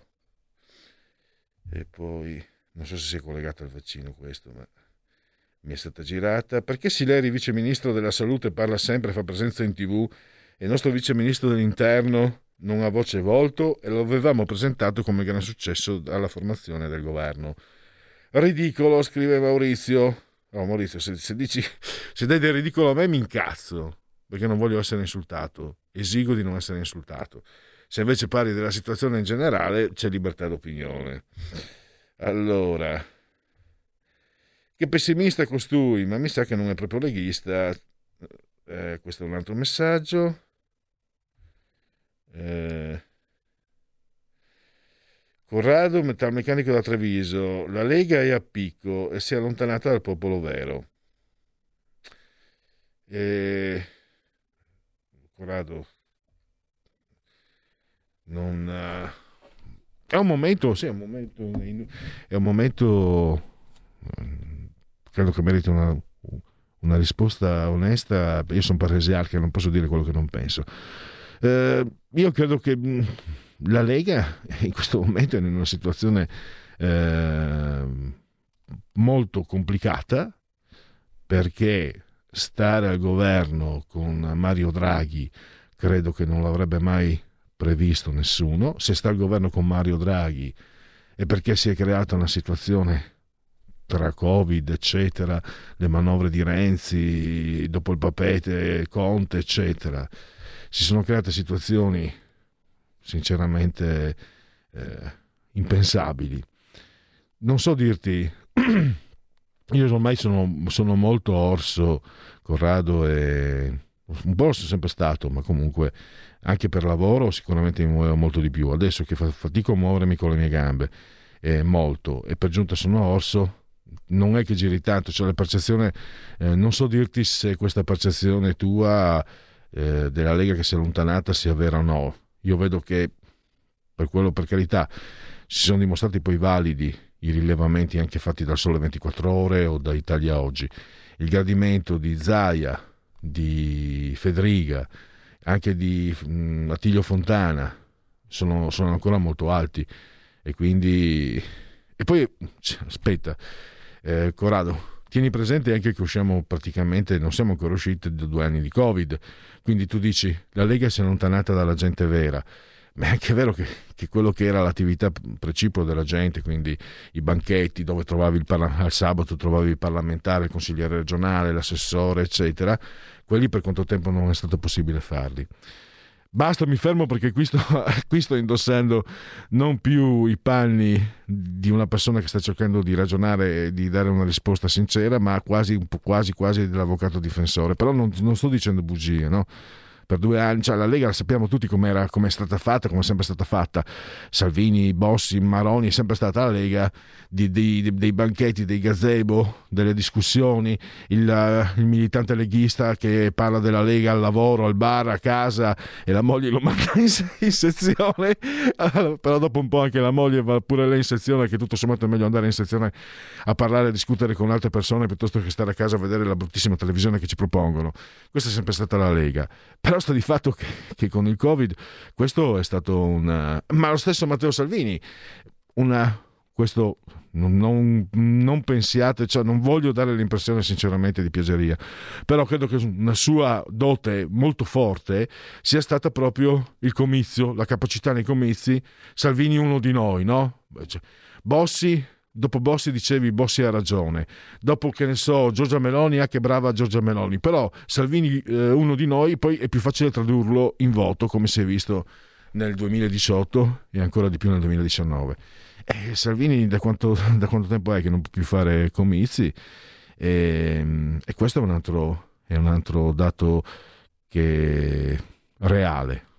Però io ho solo risposto con delle annotazioni con delle informazioni. Non, non, intendo assolutamente confutare, penso che sia utile per tutti se quello che ha detto Corrado resti nel dibattito e non venga, e non venga inserito in, magari in una discussione antagonista l'una con l'altra.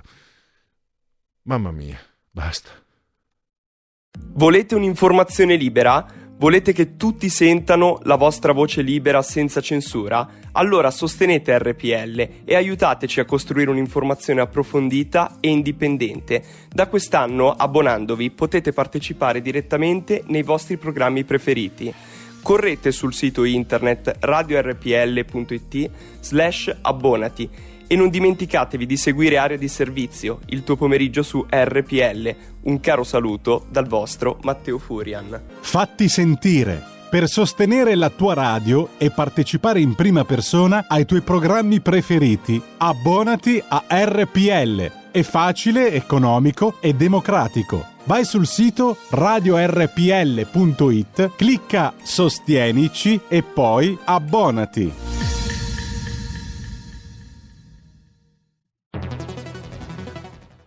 Hai sentito? Le radio italiane si mettono insieme per amore. Per amore della radio. Una grande storia meritava uno straordinario futuro. Nasce l'app Radio Player Italia. 140 stazioni in una sola rete. Scegli la tua preferita e ascolta il suono perfetto del digitale. Gratis, senza registrazione, senza interruzioni. Compatibile con tutti i device. Naviga, esplora e scopri l'universo dell'audio. Ti sorprenderà. Scarica Radio Player Italia. Il futuro batte con la radio nel cuore. Anche RPL è disponibile su Radio Player Italia.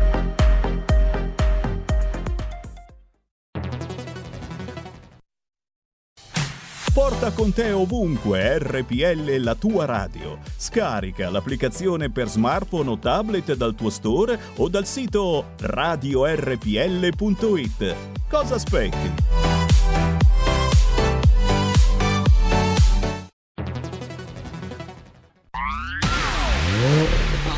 Auto nuova fiammante col suono nuovo DAB Plus che si sente a tuono La provi e senti subito com'è che va DAB Plus la tua radio migliorerà Digital Radio. Il suono perfetto. DAB Plus. Anche RPL, la tua radio, è in Digital Radio. Stai ascoltando RPL. la tua voce libera, senza filtri né censura. La tua radio.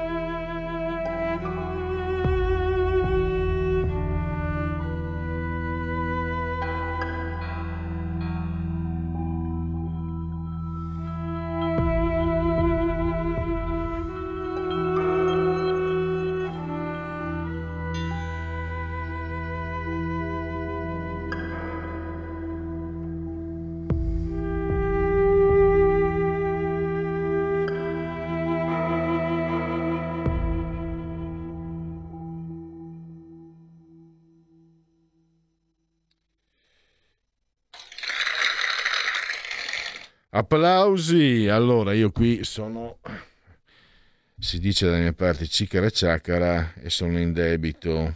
Allora, eh, ridicolo non è riferito a te ma al contesto, ridic- ridicolo, tragico. Ehm,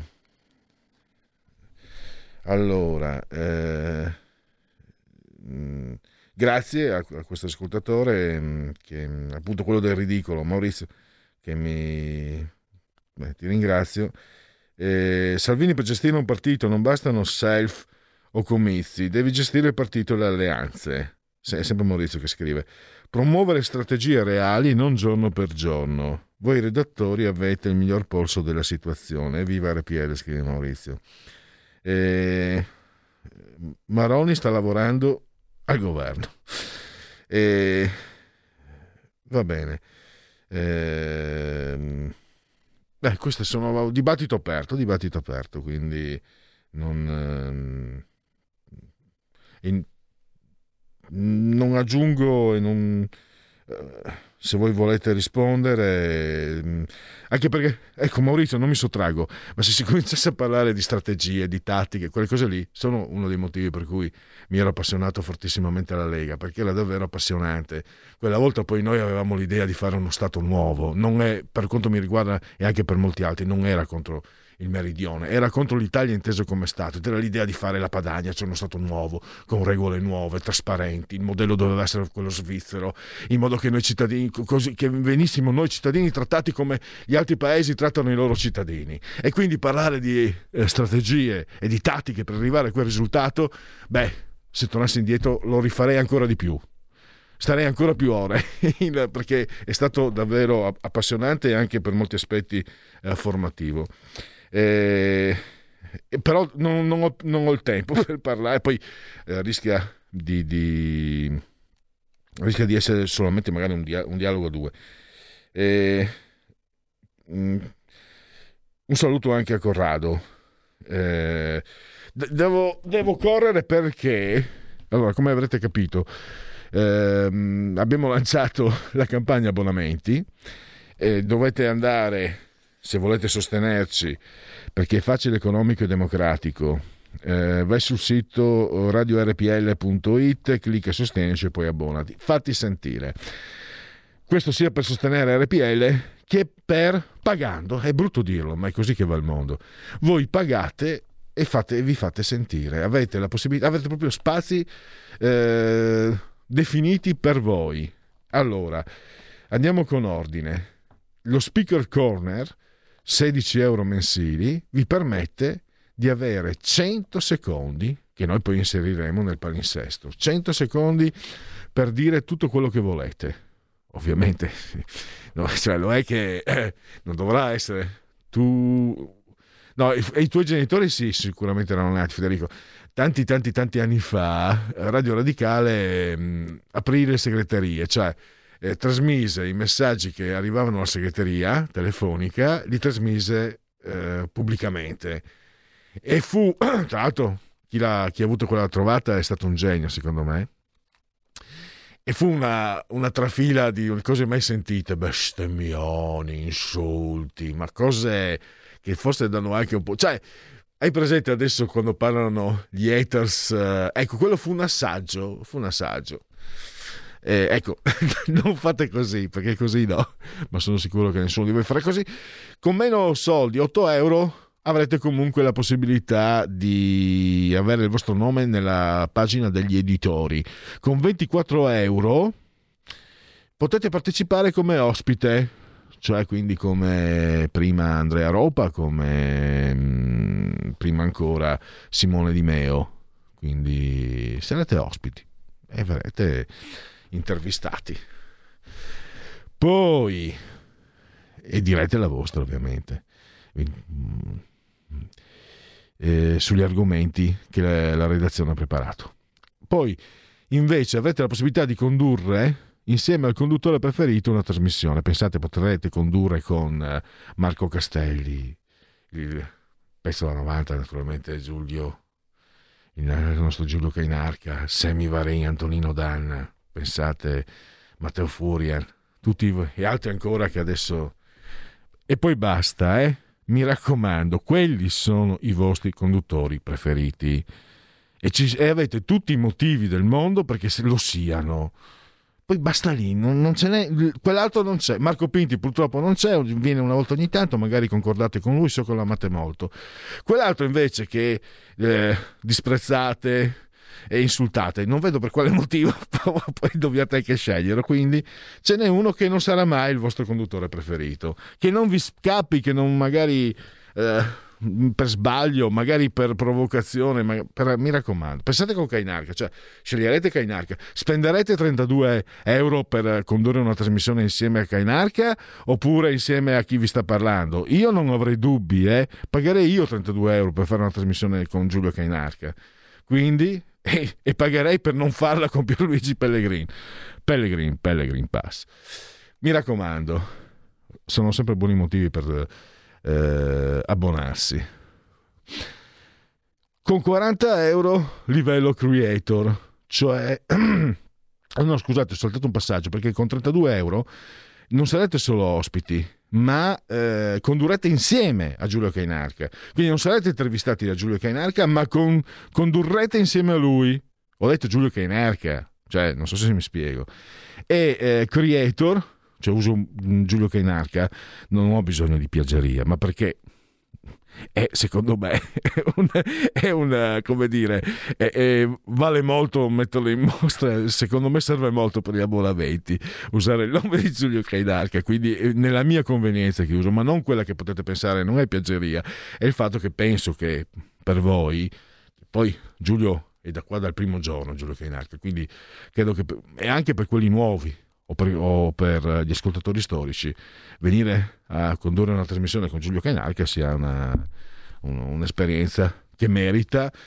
I 32 euro mensili o i 24 come ospiti, i 32 invece proprio per condurla insieme a lui o i 40 per prepararla e condurla insieme a lui. 40 euro mensili, livello creator io lavoravo al magazzino Renault, non venditore, non sono capace a vendere nulla, non sono capace- si dice capace a vendere o capace di vendere. E poi un Green Pass per chi non è abbonato, un RPL Pass, RPL Pass, Angelo da Cusago, RPL Pass. Bello spunto. Per, per l'abbonato. Angelo. Ah. Questa giriamola, segniamola, RPL Pass. Eh. E andiamo, andiamo avanti. Adesso segui la Lega. Se, è già pronto, perfetto. Eh beh, figuriamoci, è sempre pronto. Segui la Lega è una trasmissione realizzata in convenzione con La Lega per Salvini Premier. Dite la vostra, ho dimenticato, grave. Legaonline.it, scritto legaonline.it, prima l'Italia nelle piazze in rete, vi potete iscrivere, Lega Salvini Premier. Come facile? Entrate da questo sito Lega Online, legaonline.it, scritto Lega Online, 10 euro che si possono versare tramite PayPal senza nemmeno essere iscritti a PayPal, codice fiscale, dati e quindi vi verrà recapitato per via postale la magione Lega Salvini Premier, la tessera. D43, D di Domodossola, 4 in matematica, 3 il numero perfetto è il codice della Lega da usare per il 2 per 1000. Ripeto, D43. E adesso gli appuntamenti radio televisivi con gli esponenti della Lega. Lunedì, ore 17.15, la rubrica Economia su Sky TG24 ospiterà Alberto Bagnai. E per seguire la Lega può bastare. Segui la Lega è una trasmissione realizzata in convenzione con La Lega per Salvini Premier. E allora andiamo con eh, Dite la vostra. Dite la vostra, che io penso la mia. Il telefono, la tua voce, allo 02 6620 3529. Anche al numero di WhatsApp 346 64 27 756. Allora, io ci provo sempre a fare lo spiritoso, ma vedo che non mi seguite. Però Eh, perché Darrell Brooks Jr. era libero? Stiamo parlando del rapper che ha investito, ucciso diverse persone negli Stati Uniti. 20 giorni prima di piombare sulla parata di Natale a Waukesha, il rapper era stato arrestato perché aveva investito la sua ex nel parcheggio di un supermercato. E noi ci lamentiamo sempre di Davigo e dintorni. Allora, A. evidentemente c'è un giudice italiano a Waukesha. Spero si pronunci così. B. Non ditelo a Franco Bettini il pubblico ministero di Perugia che ha chiesto l'archiviazione per il marito marocchino che picchiava, minacciava, insultava e obbligava la moglie a indossare il velo integrale. Altrimenti chiederà di farlo senatore a vita in Italia. C. Non so voi, ma io farei comunque cambio con Fedez. Questo ha comunque lo sguardo più intelligente. D. Visto che come arma ha usato un'automobile, come la mettiamo? Vietiamo il rilascio di patenti? E, mentre state perdete, perdendo tempo con queste mestizie giustizialiste, i poveri migranti giacciono investiti dalla fame nelle cambuse delle imbarcazioni ONG. Vorrete mica che Beppe Caccia vada a fare lo cameriero? E questo è lo spazio, questo è il, lo speaker corner gratuito all'interno del punto politico che prima o poi cambierà nome. Devo, ancora non mi viene in mente. Ieri un ascoltatore punto e virgola, ma poi mi fa venire in mente quella scena meravigliosa di Totò e la mala femmina, punto, punto e virgola, punto a capo. E, e quindi volevo qualcosa che fosse un po' più, diciamo, eh, di, di, di indirizzo differente. Quella scena è storia, la storia del... Uno dei miei film preferiti, tra l'altro. Eh, sì, ma lì siamo come i fratelli Marx, i Monty Python, eh, che non si commetta l'errore che hanno fatto negli anni 60 di sminuire, di considerare comicità grossolana quella di Totò, per carità, perché lì siamo... Cioè lì non è facile fare, lì la può fare solo lui. E quando arrivano a Milano, no, io volevo savoir. Ma... Niente. Eh, certe volte, cari amici napoletani che mi ascoltate, dimostrate di non eh, meritarvi Totò, perché io so che alcuni di voi hanno anche profanato la sua tomba portandone via eh, alcuni um, suppelletti, e cose di questo genere. Allora, andiamo oltre. Eh, qui, qui c'è Carlina dice invece mi abbonare solo per condurre il punto con Pellegrin Pass. Eh, Carlino ma tu fai parte dell'eletta schiera dei 37 barra 39 eh, ovviamente puoi abbonarti ma non hai bisogno di fare una trasmissione. Ci sentiamo spesso ci scambiamo.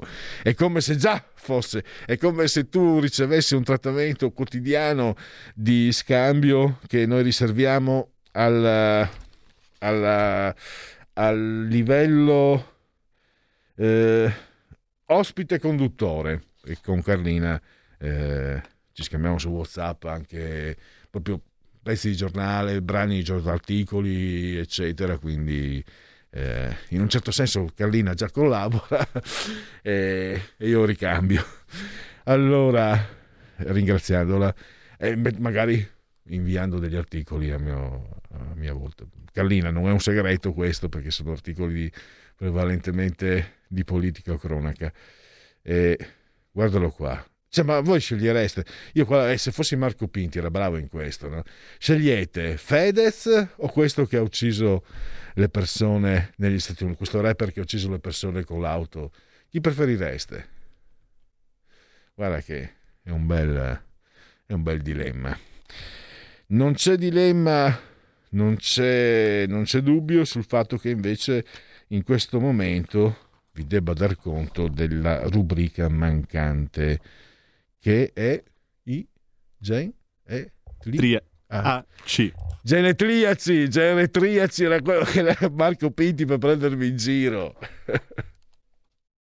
La verità è che sono cattivo, ma questo cambierà. Io cambierò. È l'ultima volta che faccio cose come questa. Metto la testa a posto, vado avanti, rigo dritto, scelgo la vita. Già adesso non vedo l'ora diventerò esattamente come voi. Il lavoro, la famiglia, il maxi televisore del cazzo, la lavatrice, la macchina, il CD e l'apriscatole elettrico. Buona salute, colesterolo basso, polizza vita, mutuo, prima casa, moda casual, valigie, salotto di tre pezzi, fai da te, telequiz, schifezze nella pancia, figli, a spasso nel parco, orario d'ufficio, bravo a golf, l'auto lavata, tanti maglioni, Natale in famiglia, pensione privata, esenzione fiscale, tirando avanti, lontano dai guai, in attesa del giorno in cui morirai. Genetriaci, ricorrenze commemorazioni del quarto giorno di Frimaio, mese del calendario repubblicano. Per i gregoriani 37 giorni mancano alla fine. Bello, meraviglioso. Per tutti è un mercoledì miarqui 24 di novembre, anno domini 2021. Nel 1991, 24 novembre, muore Freddie Mercury. Ma ho letto un articolo recentemente, no, ma adesso siamo in colpa con Freddie Mercury, dovremmo ricordarne la genialità. No, no. Orig- lui è stato originale? No. Allora, prima di tutto i Queen sono sempre stati molto amati, molto apprezzati. Hanno fatto dischi di musica pop, alcuni più buoni, alcuni magari meno. Il loro valore resta sul fatto che siano amatissimi, i loro dischi continuano a vendere, quindi il lavoro che ha fatto, quello che ha fatto Freddie Mercury è stato straordinario, però adesso non venitemi a dire che Freddie Mercury arriva prima per esempio di David Bowie o dei T-Rex o di altri ancora di quella musica glamour che nasce o, o di Brian Eno. È stato è sicuramente meritevole di grandissimo affetto e di grandissima ammirazione, ma come ho letto recentemente, secondo me non, non bisogna spingersi. Secondo me, vabbè. Invece, Benedetto Spinoza, Baruch Spinoza, filosofo olandese, per quanto sottile tagli, ci saranno sempre due lati. Eh, mente fine. Carlo Lorenzini, certo che quando senti parlare Matteo Renzi che Pinocchio sia di Firenze, non ti stupisce. Collodi, ma che, ma che mestiere fa? Il povero. Grandi. Pinocchio eh, verrebbe da, da, da, da mm, Pinolo. Sarebbe, sarebbe un... Uh, deriverebbe da- dalla parola Pinolo, Pinocchio. Poi un pittore amatissimo, Henri de Toulouse-Lautrec, l'autunno e la primavera dell'inverno. Scott Joplin, eh, tra l'altro è una data presunta questa, 1824 novembre 1868, vi dico solo ragtime. Eh, se volete saperne di più chiedete a Giulio Cainarca, Scott Joplin, eh, che... Eh, Mino Maccari, scrittore, pittore, incisore, ha un piede nella fossa? Lo lavi? Andreina Pagnani, in, in arte Andreina Pagnani, Andreina Gentili, la signora Maigret, una grandissima doppiatrice o teatrice. Enrico Cuccia, il peccato veniale di un banchiere è fuggire con la cassa. Il peccato mortale di un eh, banchiere è parlare. Orazio Altuna, un grande fumettista argentino. Io che non vivo più di un'ora senza te, cantava il grande Buranel di Burano, Pino Donaggio, Burano Venezia. Marco Biagi, che venne ucciso dai comunisti delle Brigate Rosse, economista, giurista, Diego Dalla Palma, il truccatore delle dive, il visagista delle, vi- delle dive di Vicenza. Io non so perché, ci pensavo proprio ieri parlando con la mia compagna, perché Underground non abbia avuto un Oscar. Non ha avuto Kubrick, va bene. Underground, regia del grande serbo-bosniaco Emir Kusturica. Anche Gatto Nero, Gatto Bianco è molto bello. Rui, Ruisito Barros, 158 cm di classe lusitana, stiamo parlando di calcio, militò nella Juve di Dino Zoff, allenata da Dino Zoff. Più bella che brava Paola Cortellesi, ve la lascio. Molto, bre- molto brava, molto, è sempre piaciuta tantissimo Vanessa Incontrada, papà napoletano, origine, papà romano di origine napoletana, la mamma catalana. Con i genetriaci abbiamo chiuso e quindi possiamo darvi luogo, possiamo dare luogo al ehm, lo spazio Parlamento, Roberto Turri e poi alle 17.05 le chiacchiere stanno a zero con Alessio Musella.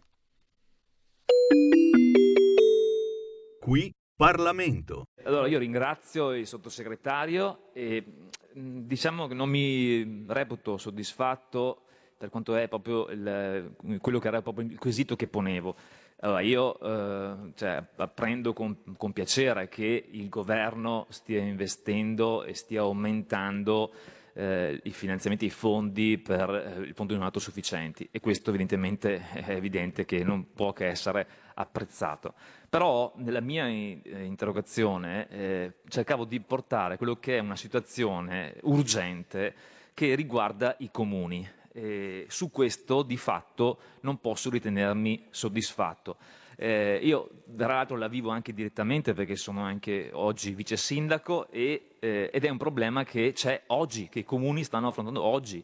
Eh, quest- la, la legge, il decreto legge del 2016 di fatto ha scaricato sui comuni maggiori oneri che i comuni oggi non riescono a sostenere. Eh, ho partecipato a più incontri nelle conferenze di sindaci nella mia regione, eh, Verona, Treviso, e di fatto i comuni eh, non hanno risorse perché lo stesso articolo 2 sex del, del decreto, decreto legge 42 del 2016 eh, prevede appunto che questi maggiori oneri siano, eh, devono essere a carico dei comuni. Noi sappiamo che con quell'articolo dal 2016 eh, articolo che ha recepito delle sentenze del Consiglio di Stato, eh, sono aumentati gli oneri a carico dei comuni, perché mentre prima quella che è la, la quota sociale che, che, eh, deve essere sostenuta per i non autosufficienti, disabili inseriti in strutture, fino a prima del 2016 veniva sostenuta dagli stessi utenti utilizzando la pensione e le varie indennità che hanno per la loro disabilità. Da quel momento, dal 2016, invece, quella quota non è più quella, quella pensione, quelle indennità non possono più essere utilizzate e quindi deve il comune sopperire a quelle somme che prima invece mettevano, mettevano le famiglie. E quindi immaginiamo quale sia l'onere a carico dei comuni. È, eh, solo nella regione Veneto, che è la mia regione, è stimato per il numero di disabili o non persone autosufficienti in struttura in 10 milioni. Per, calcolando il numero delle persone che sono inserite in struttura. Quindi stiamo parlando di eh, somme eh, importanti che i comuni non hanno e quindi è urgente intervenire. Infatti io avevo presentato un emendamento già al, al decreto sostegni bis, che poi è stato invece eh, riformulato ed è stato, ed è stato eh, previsto come aumento del fondo non autosufficienti e quindi non utile per i comuni. Auspico che si possa fare nella eh, prossima legge di bilancio, anche se mio- a mio avviso dove- dovrebbe essere modificato proprio il comma 6 dell'articolo 2 sexes, dove è previsto che eh, queste maggiori spese siano a carico dei comuni. Aggiungo anche un'altra cosa eh, che eh, a mio avviso dovrebbe essere considerata. Questo articolo eh, crea delle disparità tra persone non autosufficienti, disabili, tra chi è inserito in struttura e chi non è inserito in struttura. Perché oggi abbiamo chi è inserito in struttura mantiene comunque, quindi non utilizza le somme dal- della pensione di invalidità e delle, delle varie indennità. Chi invece è eh, a- lo mantiene a casa, a casa, è evidente che quelle somme le utilizza. Dall'altra parte invece chi è in struttura, essendo H24 in struttura e pagando la struttura il comune, quelle somme rimangono eh, rimangono diciamo, non utilizzate. Allora, eh, a mio avviso, oggi c'è anche questo, questo problema eh, di una disparità tra persone non autosufficienti. In ogni caso, il problema che ho posto e che rimane è che occorre agire eh, con assoluta urgenza eh, per trovare una soluzione a, eh, che i comuni si trovano a dover affrontare e non hanno, le- non hanno le- la capacità di affrontarlo, la capacità economica di affrontarlo. Eh, quindi eh, mi auguro che si possa fare una riflessione su questo. Grazie. Qui Parlamento. Porta con te ovunque RPL la tua radio. Scarica l'applicazione per smartphone o tablet dal tuo store o dal sito radiorpl.it. Cosa aspetti?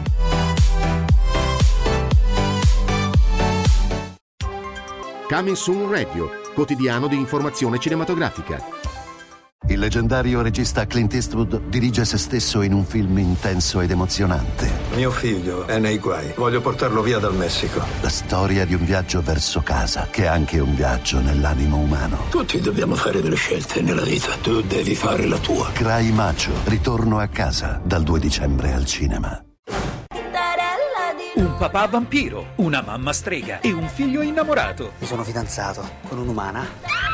Quest'anno il divertimento vi farà venire i brividi. Io voglio vivere da umano. Quindi le hai detto chi sei? Massimo Ghini, Lucia Ocone, Lillo, Ilaria Spada, Cristiano Caccamo, Emanuela Rei e con Paolo Calabresi. Ogni famiglia è un po' mostruosa a modo suo, no? Una famiglia mostruosa. Un film di Volfango De Biasi. Dal 25 novembre al cinema. Disney presenta Incanto. Molti anni fa questa candela benedì la nostra famiglia con un miracolo. La nostra casa prese vita magicamente. Dai creatori di Oceania e Zootropolis. Noi proteggeremo queste mura. Noi proteggeremo la famiglia. Incanto, dal 24 novembre solo al cinema. Dal regista di Wonder. Caro Evan Hansen, oggi sii te stesso, sicuro di te, ma soprattutto te stesso. Scopri la storia. Una lettera a te stesso? Era un compito per il mio psicologo. Dell'outsider che è in ognuno di noi. Nessuno ti ha firmato il gesso. Te lo firmo io. Caro Evan Hansen. Ora possiamo fingere di essere amici. Dal 2 dicembre, solo al cinema.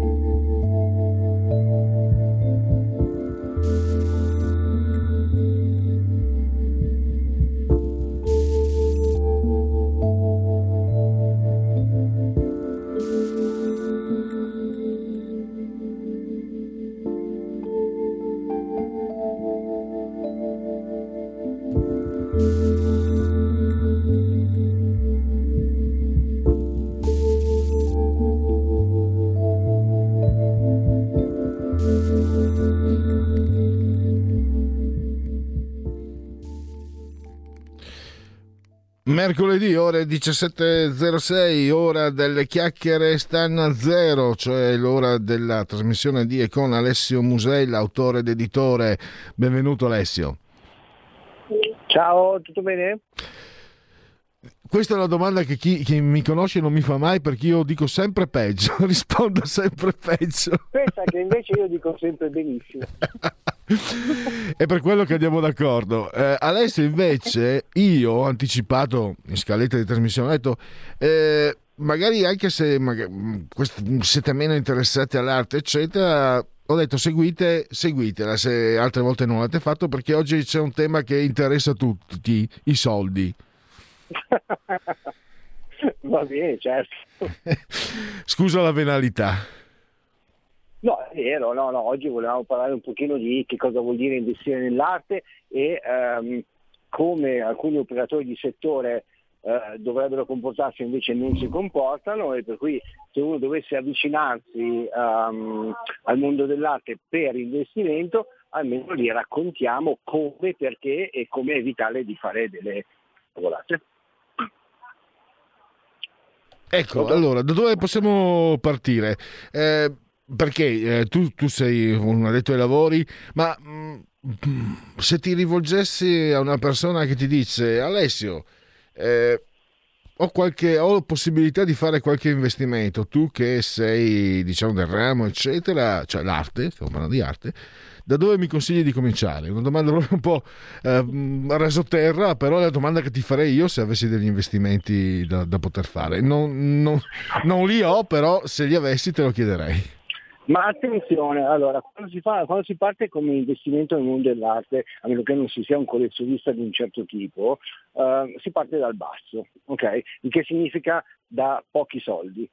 Eh, io sono consulente anche per alcune banche che da qualche anno a questa parte hanno chiesto, perché i loro clienti cosa gli chiedono? I private, um, private banker, che significa quando gestiscono dei uh, patrimoni privati, ok? Allora, iniziale, per cui invece che investire soltanto in borsa ci trovate anche degli altri argomenti sui quali poter disquisire e capire se mettere i soldi o meno. Uno di questi è l'arte. Okay. Ora, nel momento in cui tu gestisci un patrimonio, facciamo un esempio, da 100.000 euro, che non è proprio un mega patrimonio, però mh, è per darvi, diamo un'idea di, eh, di percentuale. Okay?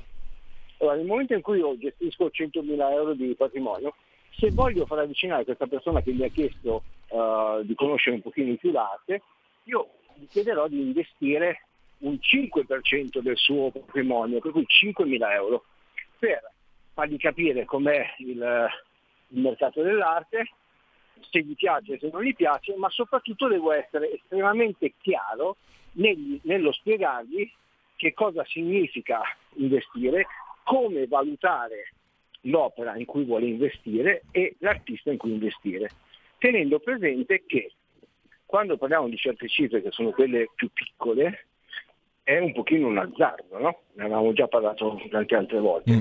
La prima cosa deve essere mi piace. La seconda cosa deve essere ok, compro qualche cosa che in galleria comunque viene venduta a una certa cifra, quantomeno vorrei evitare di comprare qualcosa che il giorno dopo venga svalutato. Di che cosa significa? Che se io compro un, um, un artista che è valutato in galleria a 5.000 euro, riesco a prenderlo a 4.500, in linea di massima, a meno che non ci siano dei crolli mostruosi, quantomeno il valore dell'artista rimane lo stesso. Mm? Cosa mm. che invece se io vado in un negozio di antiquariato o vado facciamo un esempio bruttissimo eh, quando parliamo di arte, se vado all'Ikea o se vado da um, qualsiasi altro negozio e mi compro un bel quadro che mi piace, che costa 700 euro, se poi dopo lo vado a rivendere, quel quadro mi vale un terzo. Mm? Perché mhm. comunque è un quadro che ti è piaciuto, l'hai comprato dove l'hai trovato e basta. Per cui quando ti avvicini all'arte, quantomeno, non ti dico che sia un bene o rifugio, ma decidi di comprare un'opera, devi essere consapevole che quantomeno rimanga del valore che tu l'abbia acquistata. Okay, questo è il primo, il primo concetto. Poi però c'è da dire una cosa che mi è capitato non più tardi di eh, due settimane fa, di avere tra le mani un guttuso. Allora, la cosa che mi fa sorridere un eufemismo, un po' incazzare, è che poi l'ho fatto valutare da, con expertise, comunque sia attraverso eh, dei, dirige- dei direttori di, di settore di alcune gallerie d'arte. Questo era un acquarello molto bello, molto carino, ehm, che comunque stiamo parlando di Guttuso, no? del 1974, valore tra i 1.500 e i 1.800. Ora, stiamo parlando di uno che ha fatto la storia e che comunque è inserito negli annali, cioè del Novecento. Ok? Per cui io di fronte a una, a una valutazione del genere, che invece io se dovessi mh, consigliare a una persona di investire tra un Guttuso e un qualsiasi emergente, perdonatemi, ancora oggi io consiglierei un Guttuso. Rimango comunque essere fatto del fatto che le quotazioni eh, odierne di alcuni artisti importantissimi, come può essere anche Schifano. Schifano ha avuto una carriera eh, importantissima, lui ha lavorato per 40 anni, per cui anche lui fa parte della storia eh, dell'arte italiana e anche alcuni, ci sono alcune sue opere che possono valere 50, 60, 70 mila euro e ce ne sono alcune che, possono, che, che vengono valutate 2.000-3.000 euro. Allora, sinceramente, a livello di investimento, anche se molti magari mi criticherebbero, io preferisco sempre consigliare artisti che hanno fatto la storia dell'arte italiana, perché la vera storia era quella degli anni 70, non era o quella degli anni 80, perché oggi la storia la si fa troppo in fretta. Io oggi vedo delle valutazioni su um, artisti ehm, neofiti, per cui appena nati, due anni, tre anni, perché comunque sia sono molto vicini ai social, allora chissà quanto vale la mia opera, 50, no, 50 no, ma 5.000, 6.000, 7.000. Signori miei, se non c'è qualche cosa di reale dietro che possa rimanere nella storia, che non ti possa far eh, valutare come tutti gli altri, perché oggi purtroppo, come ti ho detto tante volte, l'arte, soprattutto quella digitale, è simile alla, eh, una simile all'altra, per cui non c'è un motivo per cui io debba valutare una piuttosto che l'altra, a meno che non ci sia un'idea, a meno che non ci sia qualcuno che spinga dietro, però stiamo parlando di poche decine di persone rispetto a centinaia di migliaia che sono sul mondo dell'arte. Però il problema è che di queste centinaia di migliaia, ognuno di loro ha la pretesa di essere venduto a un certo prezzo. Il coefficiente che ti ho sempre detto io, che è quello che dovrebbe considerare chi valuta l'investimento, e cioè quanto vale quest'opera, perché vale quest'opera in questa maniera, per cui riesci a comprenderla ed è quello che le banche mi chiedono quando io devo spiegare ai loro investitori perché devono comprare una cosa piuttosto che l'altra. Premesso che io non ho la bacchetta magica, per cui io non posso garantire che una cosa che comprano oggi a 5 o a 50 o a 200 mila l'anno prossimo varrà di più piuttosto che. Però almeno gli spiego che cosa vuol dire e perché devono investire in quella maniera lì, in modo tale che loro possano seguire l'iter del loro artista, cioè di quello che a loro piace. E sinceramente quando consiglio qualche cosa, sotto non va. Poi magari ci mette due anni a salire un po'. Attenzione, salire un po' per i neofiti, per, per quelli che sono appena nati, o hai il botto per cui sale tre volte tanto, o altrimenti magari può salire di 300 euro, ma sicuramente non perdi quello che tu hai investito. Mm. La cosa vale. Nel momento in cui non vale, tu sei di, di, fronte a una bolla speculativa dove tutti comprano, un po' come c'era negli anni 80 che ti ho detto tante volte nella pop art, no? tolti eh, tre o quattro artisti che sono rimasti importantissimi, moltissime, moltissimi di questi artisti che ehm, che dice, orbitavano intorno a Andy Warhol, a, comunque al suo studio, sono stati ipervalutati e poi dopo sono trasformati in niente, infatti non ne parlano neanche più. Il problema dell'arte di oggi è questo, che una valanga di quelli che vedi in giro oggi possono avere un nome, domani probabilmente non avranno niente. Se hai una domanda fammela. Eh, non una domanda, un'osservazione. Io mi ricordo che su Guttuso eh, puntavano molto quando dalle mie parti, anni 70-80, cominciarono a spuntare i primi, diciamo, sai, eh, cos'erano? ehm, industriali, mobilieri, eccetera. So che mi raccontavano che Guttuso era indicato come un eh, investimento fruttifero. Eh, vedo che il nome ritorna anche se in termini diversi. E e come, come, allora tu hai dato queste indicazioni e da dove si parte anche in termini proprio terra a terra, cioè io intendo investire nell'arte chi, e non conosco nessuno. Cosa è già, già un buon motivo per, per, pensarci due volte, ma però eh, sono, sono, convinto di, di, farlo. Quali sono le fonti, diciamo, alle quali avvicinarsi, accostarsi che ci garantiscano, che ci coprano un po' da eventuali rischi. Cioè, i rischi abbiamo capito, come tutti gli investimenti, ci sono in tutti, ma diciamo di andare più sul sicuro con persone come te, insomma, come altri che siano, che siano affidabili. Allora, il rischio nell'arte esiste nel momento in cui vuoi realmente diventare un imprenditore, altrimenti la cosa certa, ed è quello che ti ho detto prima, ci sono dei mostri sacri come possono essere appunto Schifano, Guttuso, eh, ma ripeto, ci sono anche dei pezzi di... Ti ho detto tante volte che lo stesso Picasso ha prodotto oltre 10.000 opere nella, nella sua vita e non è che tutte le opere abbiano dei valori a 6 zeri, ok? Per cui dipende dalle serigrafie, dipende da, da, da tutto quello che ha fatto. Però personaggi che hanno avuto e che hanno scritto la storia dell'arte, anche se hanno un periodo di decadimento, comunque torneranno fuori. Personaggi oggi che sono legati alla digital art, bisogna fare attenzione perché? Perché purtroppo possono essere una bolla speculativa che poi non portano a nulla.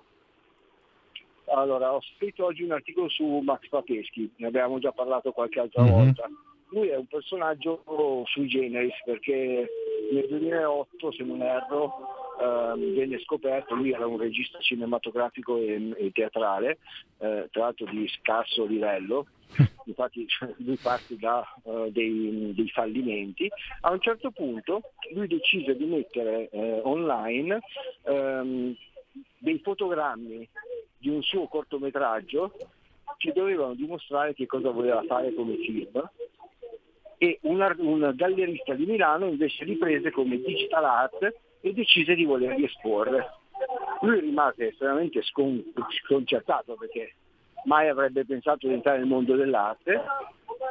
Poi ti ricordi che ti raccontai che un, un, un curatore di Potsdam in Polonia scelse una sua opera uh, da, come copertina, come locandina eh, per, una, per, una, collettiva, questa sua opera aveva una svastica all'interno, la pubblicò su un palazzo 8 metri per 8 e lui divenne il più odiato, il più famoso artista, eh, criticato da tutti quanti, ma di cui parlarono tutte le televisioni d'Italia e del mondo perché la svastica fu la prima svastica che dopo la seconda guerra mondiale entrò in Polonia. Okay?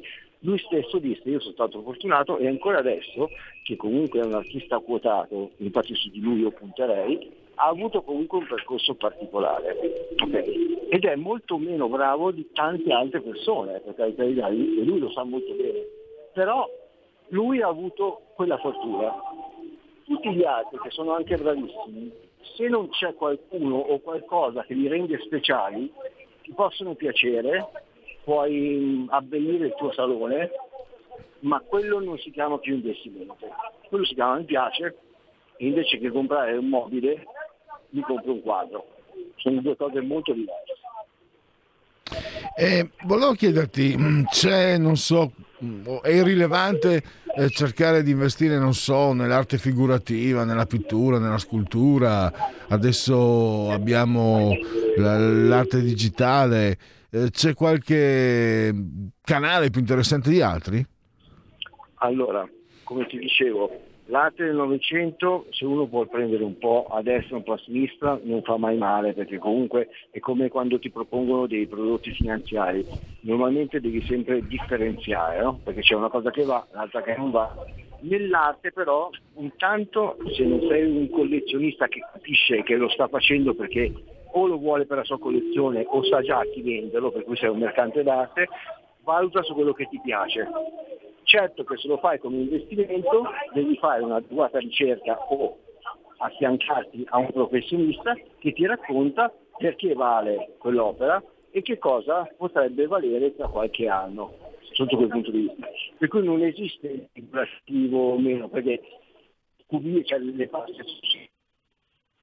la, la parte creativa di, eh, di Picasso, che prendo spesso ad esempio, lui ha variato tantissimo, ok?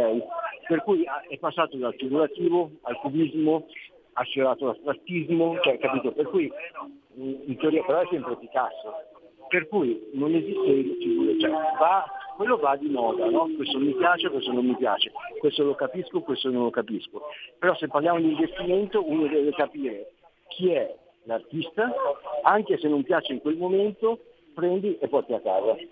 Quel famoso Buttuso che ti ho detto, ehm, che quando l'ho avuto tra le mani mi è piaciuto tantissimo, perché era un acquarello, aveva un bel colore, una buona dimensione, eh, non era neanche incorniciato, per cui per me, quando mi hanno dato la valutazione sono rimasto male, cosa ho fatto io? Io che sono un operatore del settore, secondo te cosa ho fatto?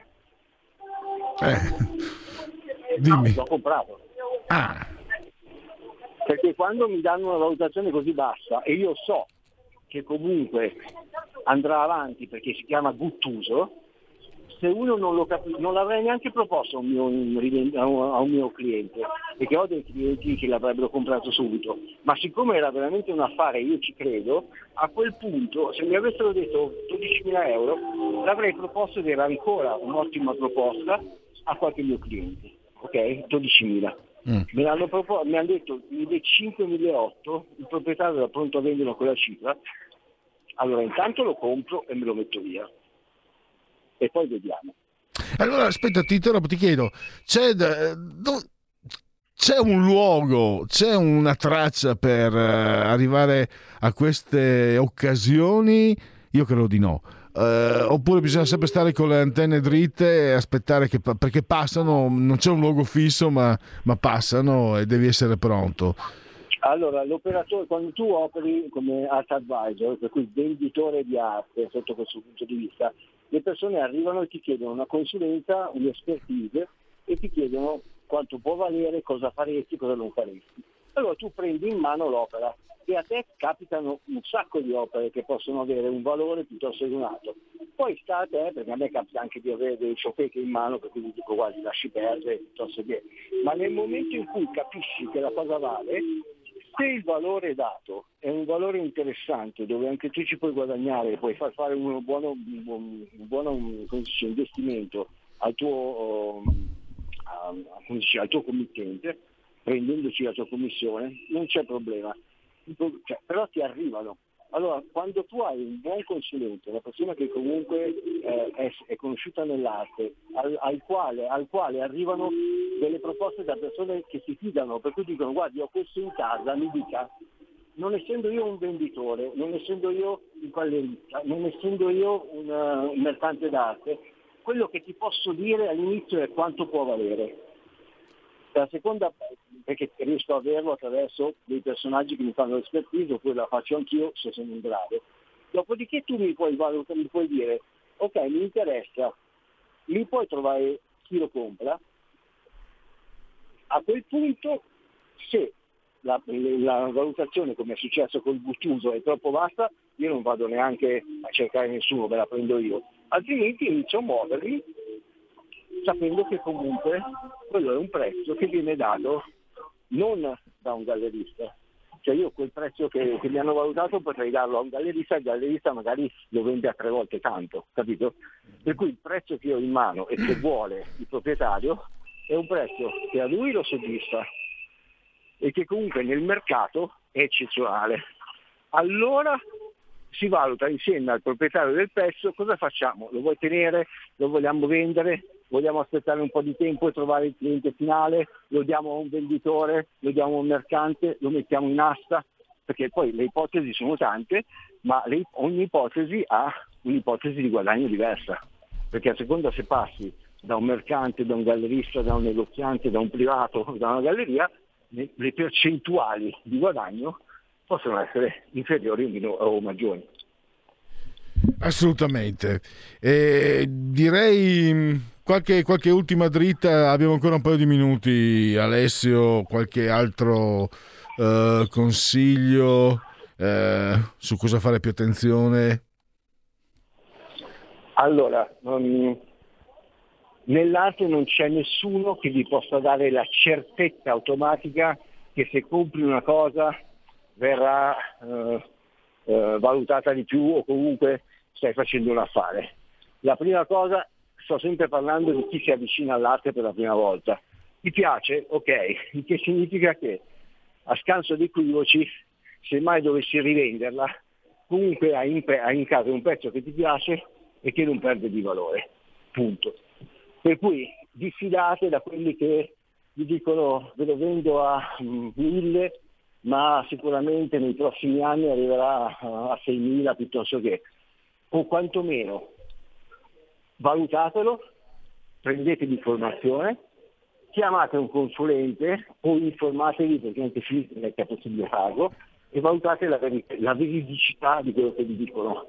Io vedo alcune televendite che sono ghiaccianti dove fanno capire o immaginare che un'opera negli Stati Uniti eh, potrebbe valere 8.000 ma solo per Eh, no. perché vale 8.000 ce l'ho 900 io,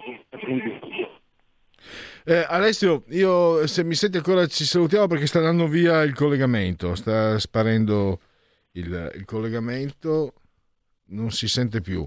Allora, eh, io saluto Alessio Musella, le chiacchiere stanno a zero, diciamo che era già comunque arrivato eh, al termine del suo intervento Alessio e noi con lui ci risentiremo eh, mercoledì prossimo. Eh, il tempo incombe Marco Castelli, area di servizio, sondaggio di SVG, il PD al 20,8, Fratelli d'Italia 19,8, Lega 18,4, Movimento 5 Stelle 15,7, Forza Italia 6,8, Azione Calenda 4, via la, via la condivisione, solo un istante. E questo invece è eh, la seconda parte del sondaggio SVG Italia Viva 2,4. Non so- eh, Federico, c'era Alessio Musella? Sì, l'ho salutato, Ah. l'ho ringraziato. Va bene.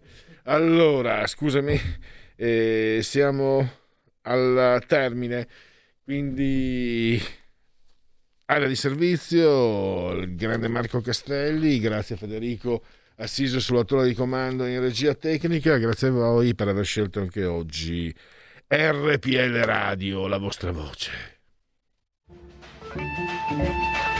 Avete ascoltato il punto politico.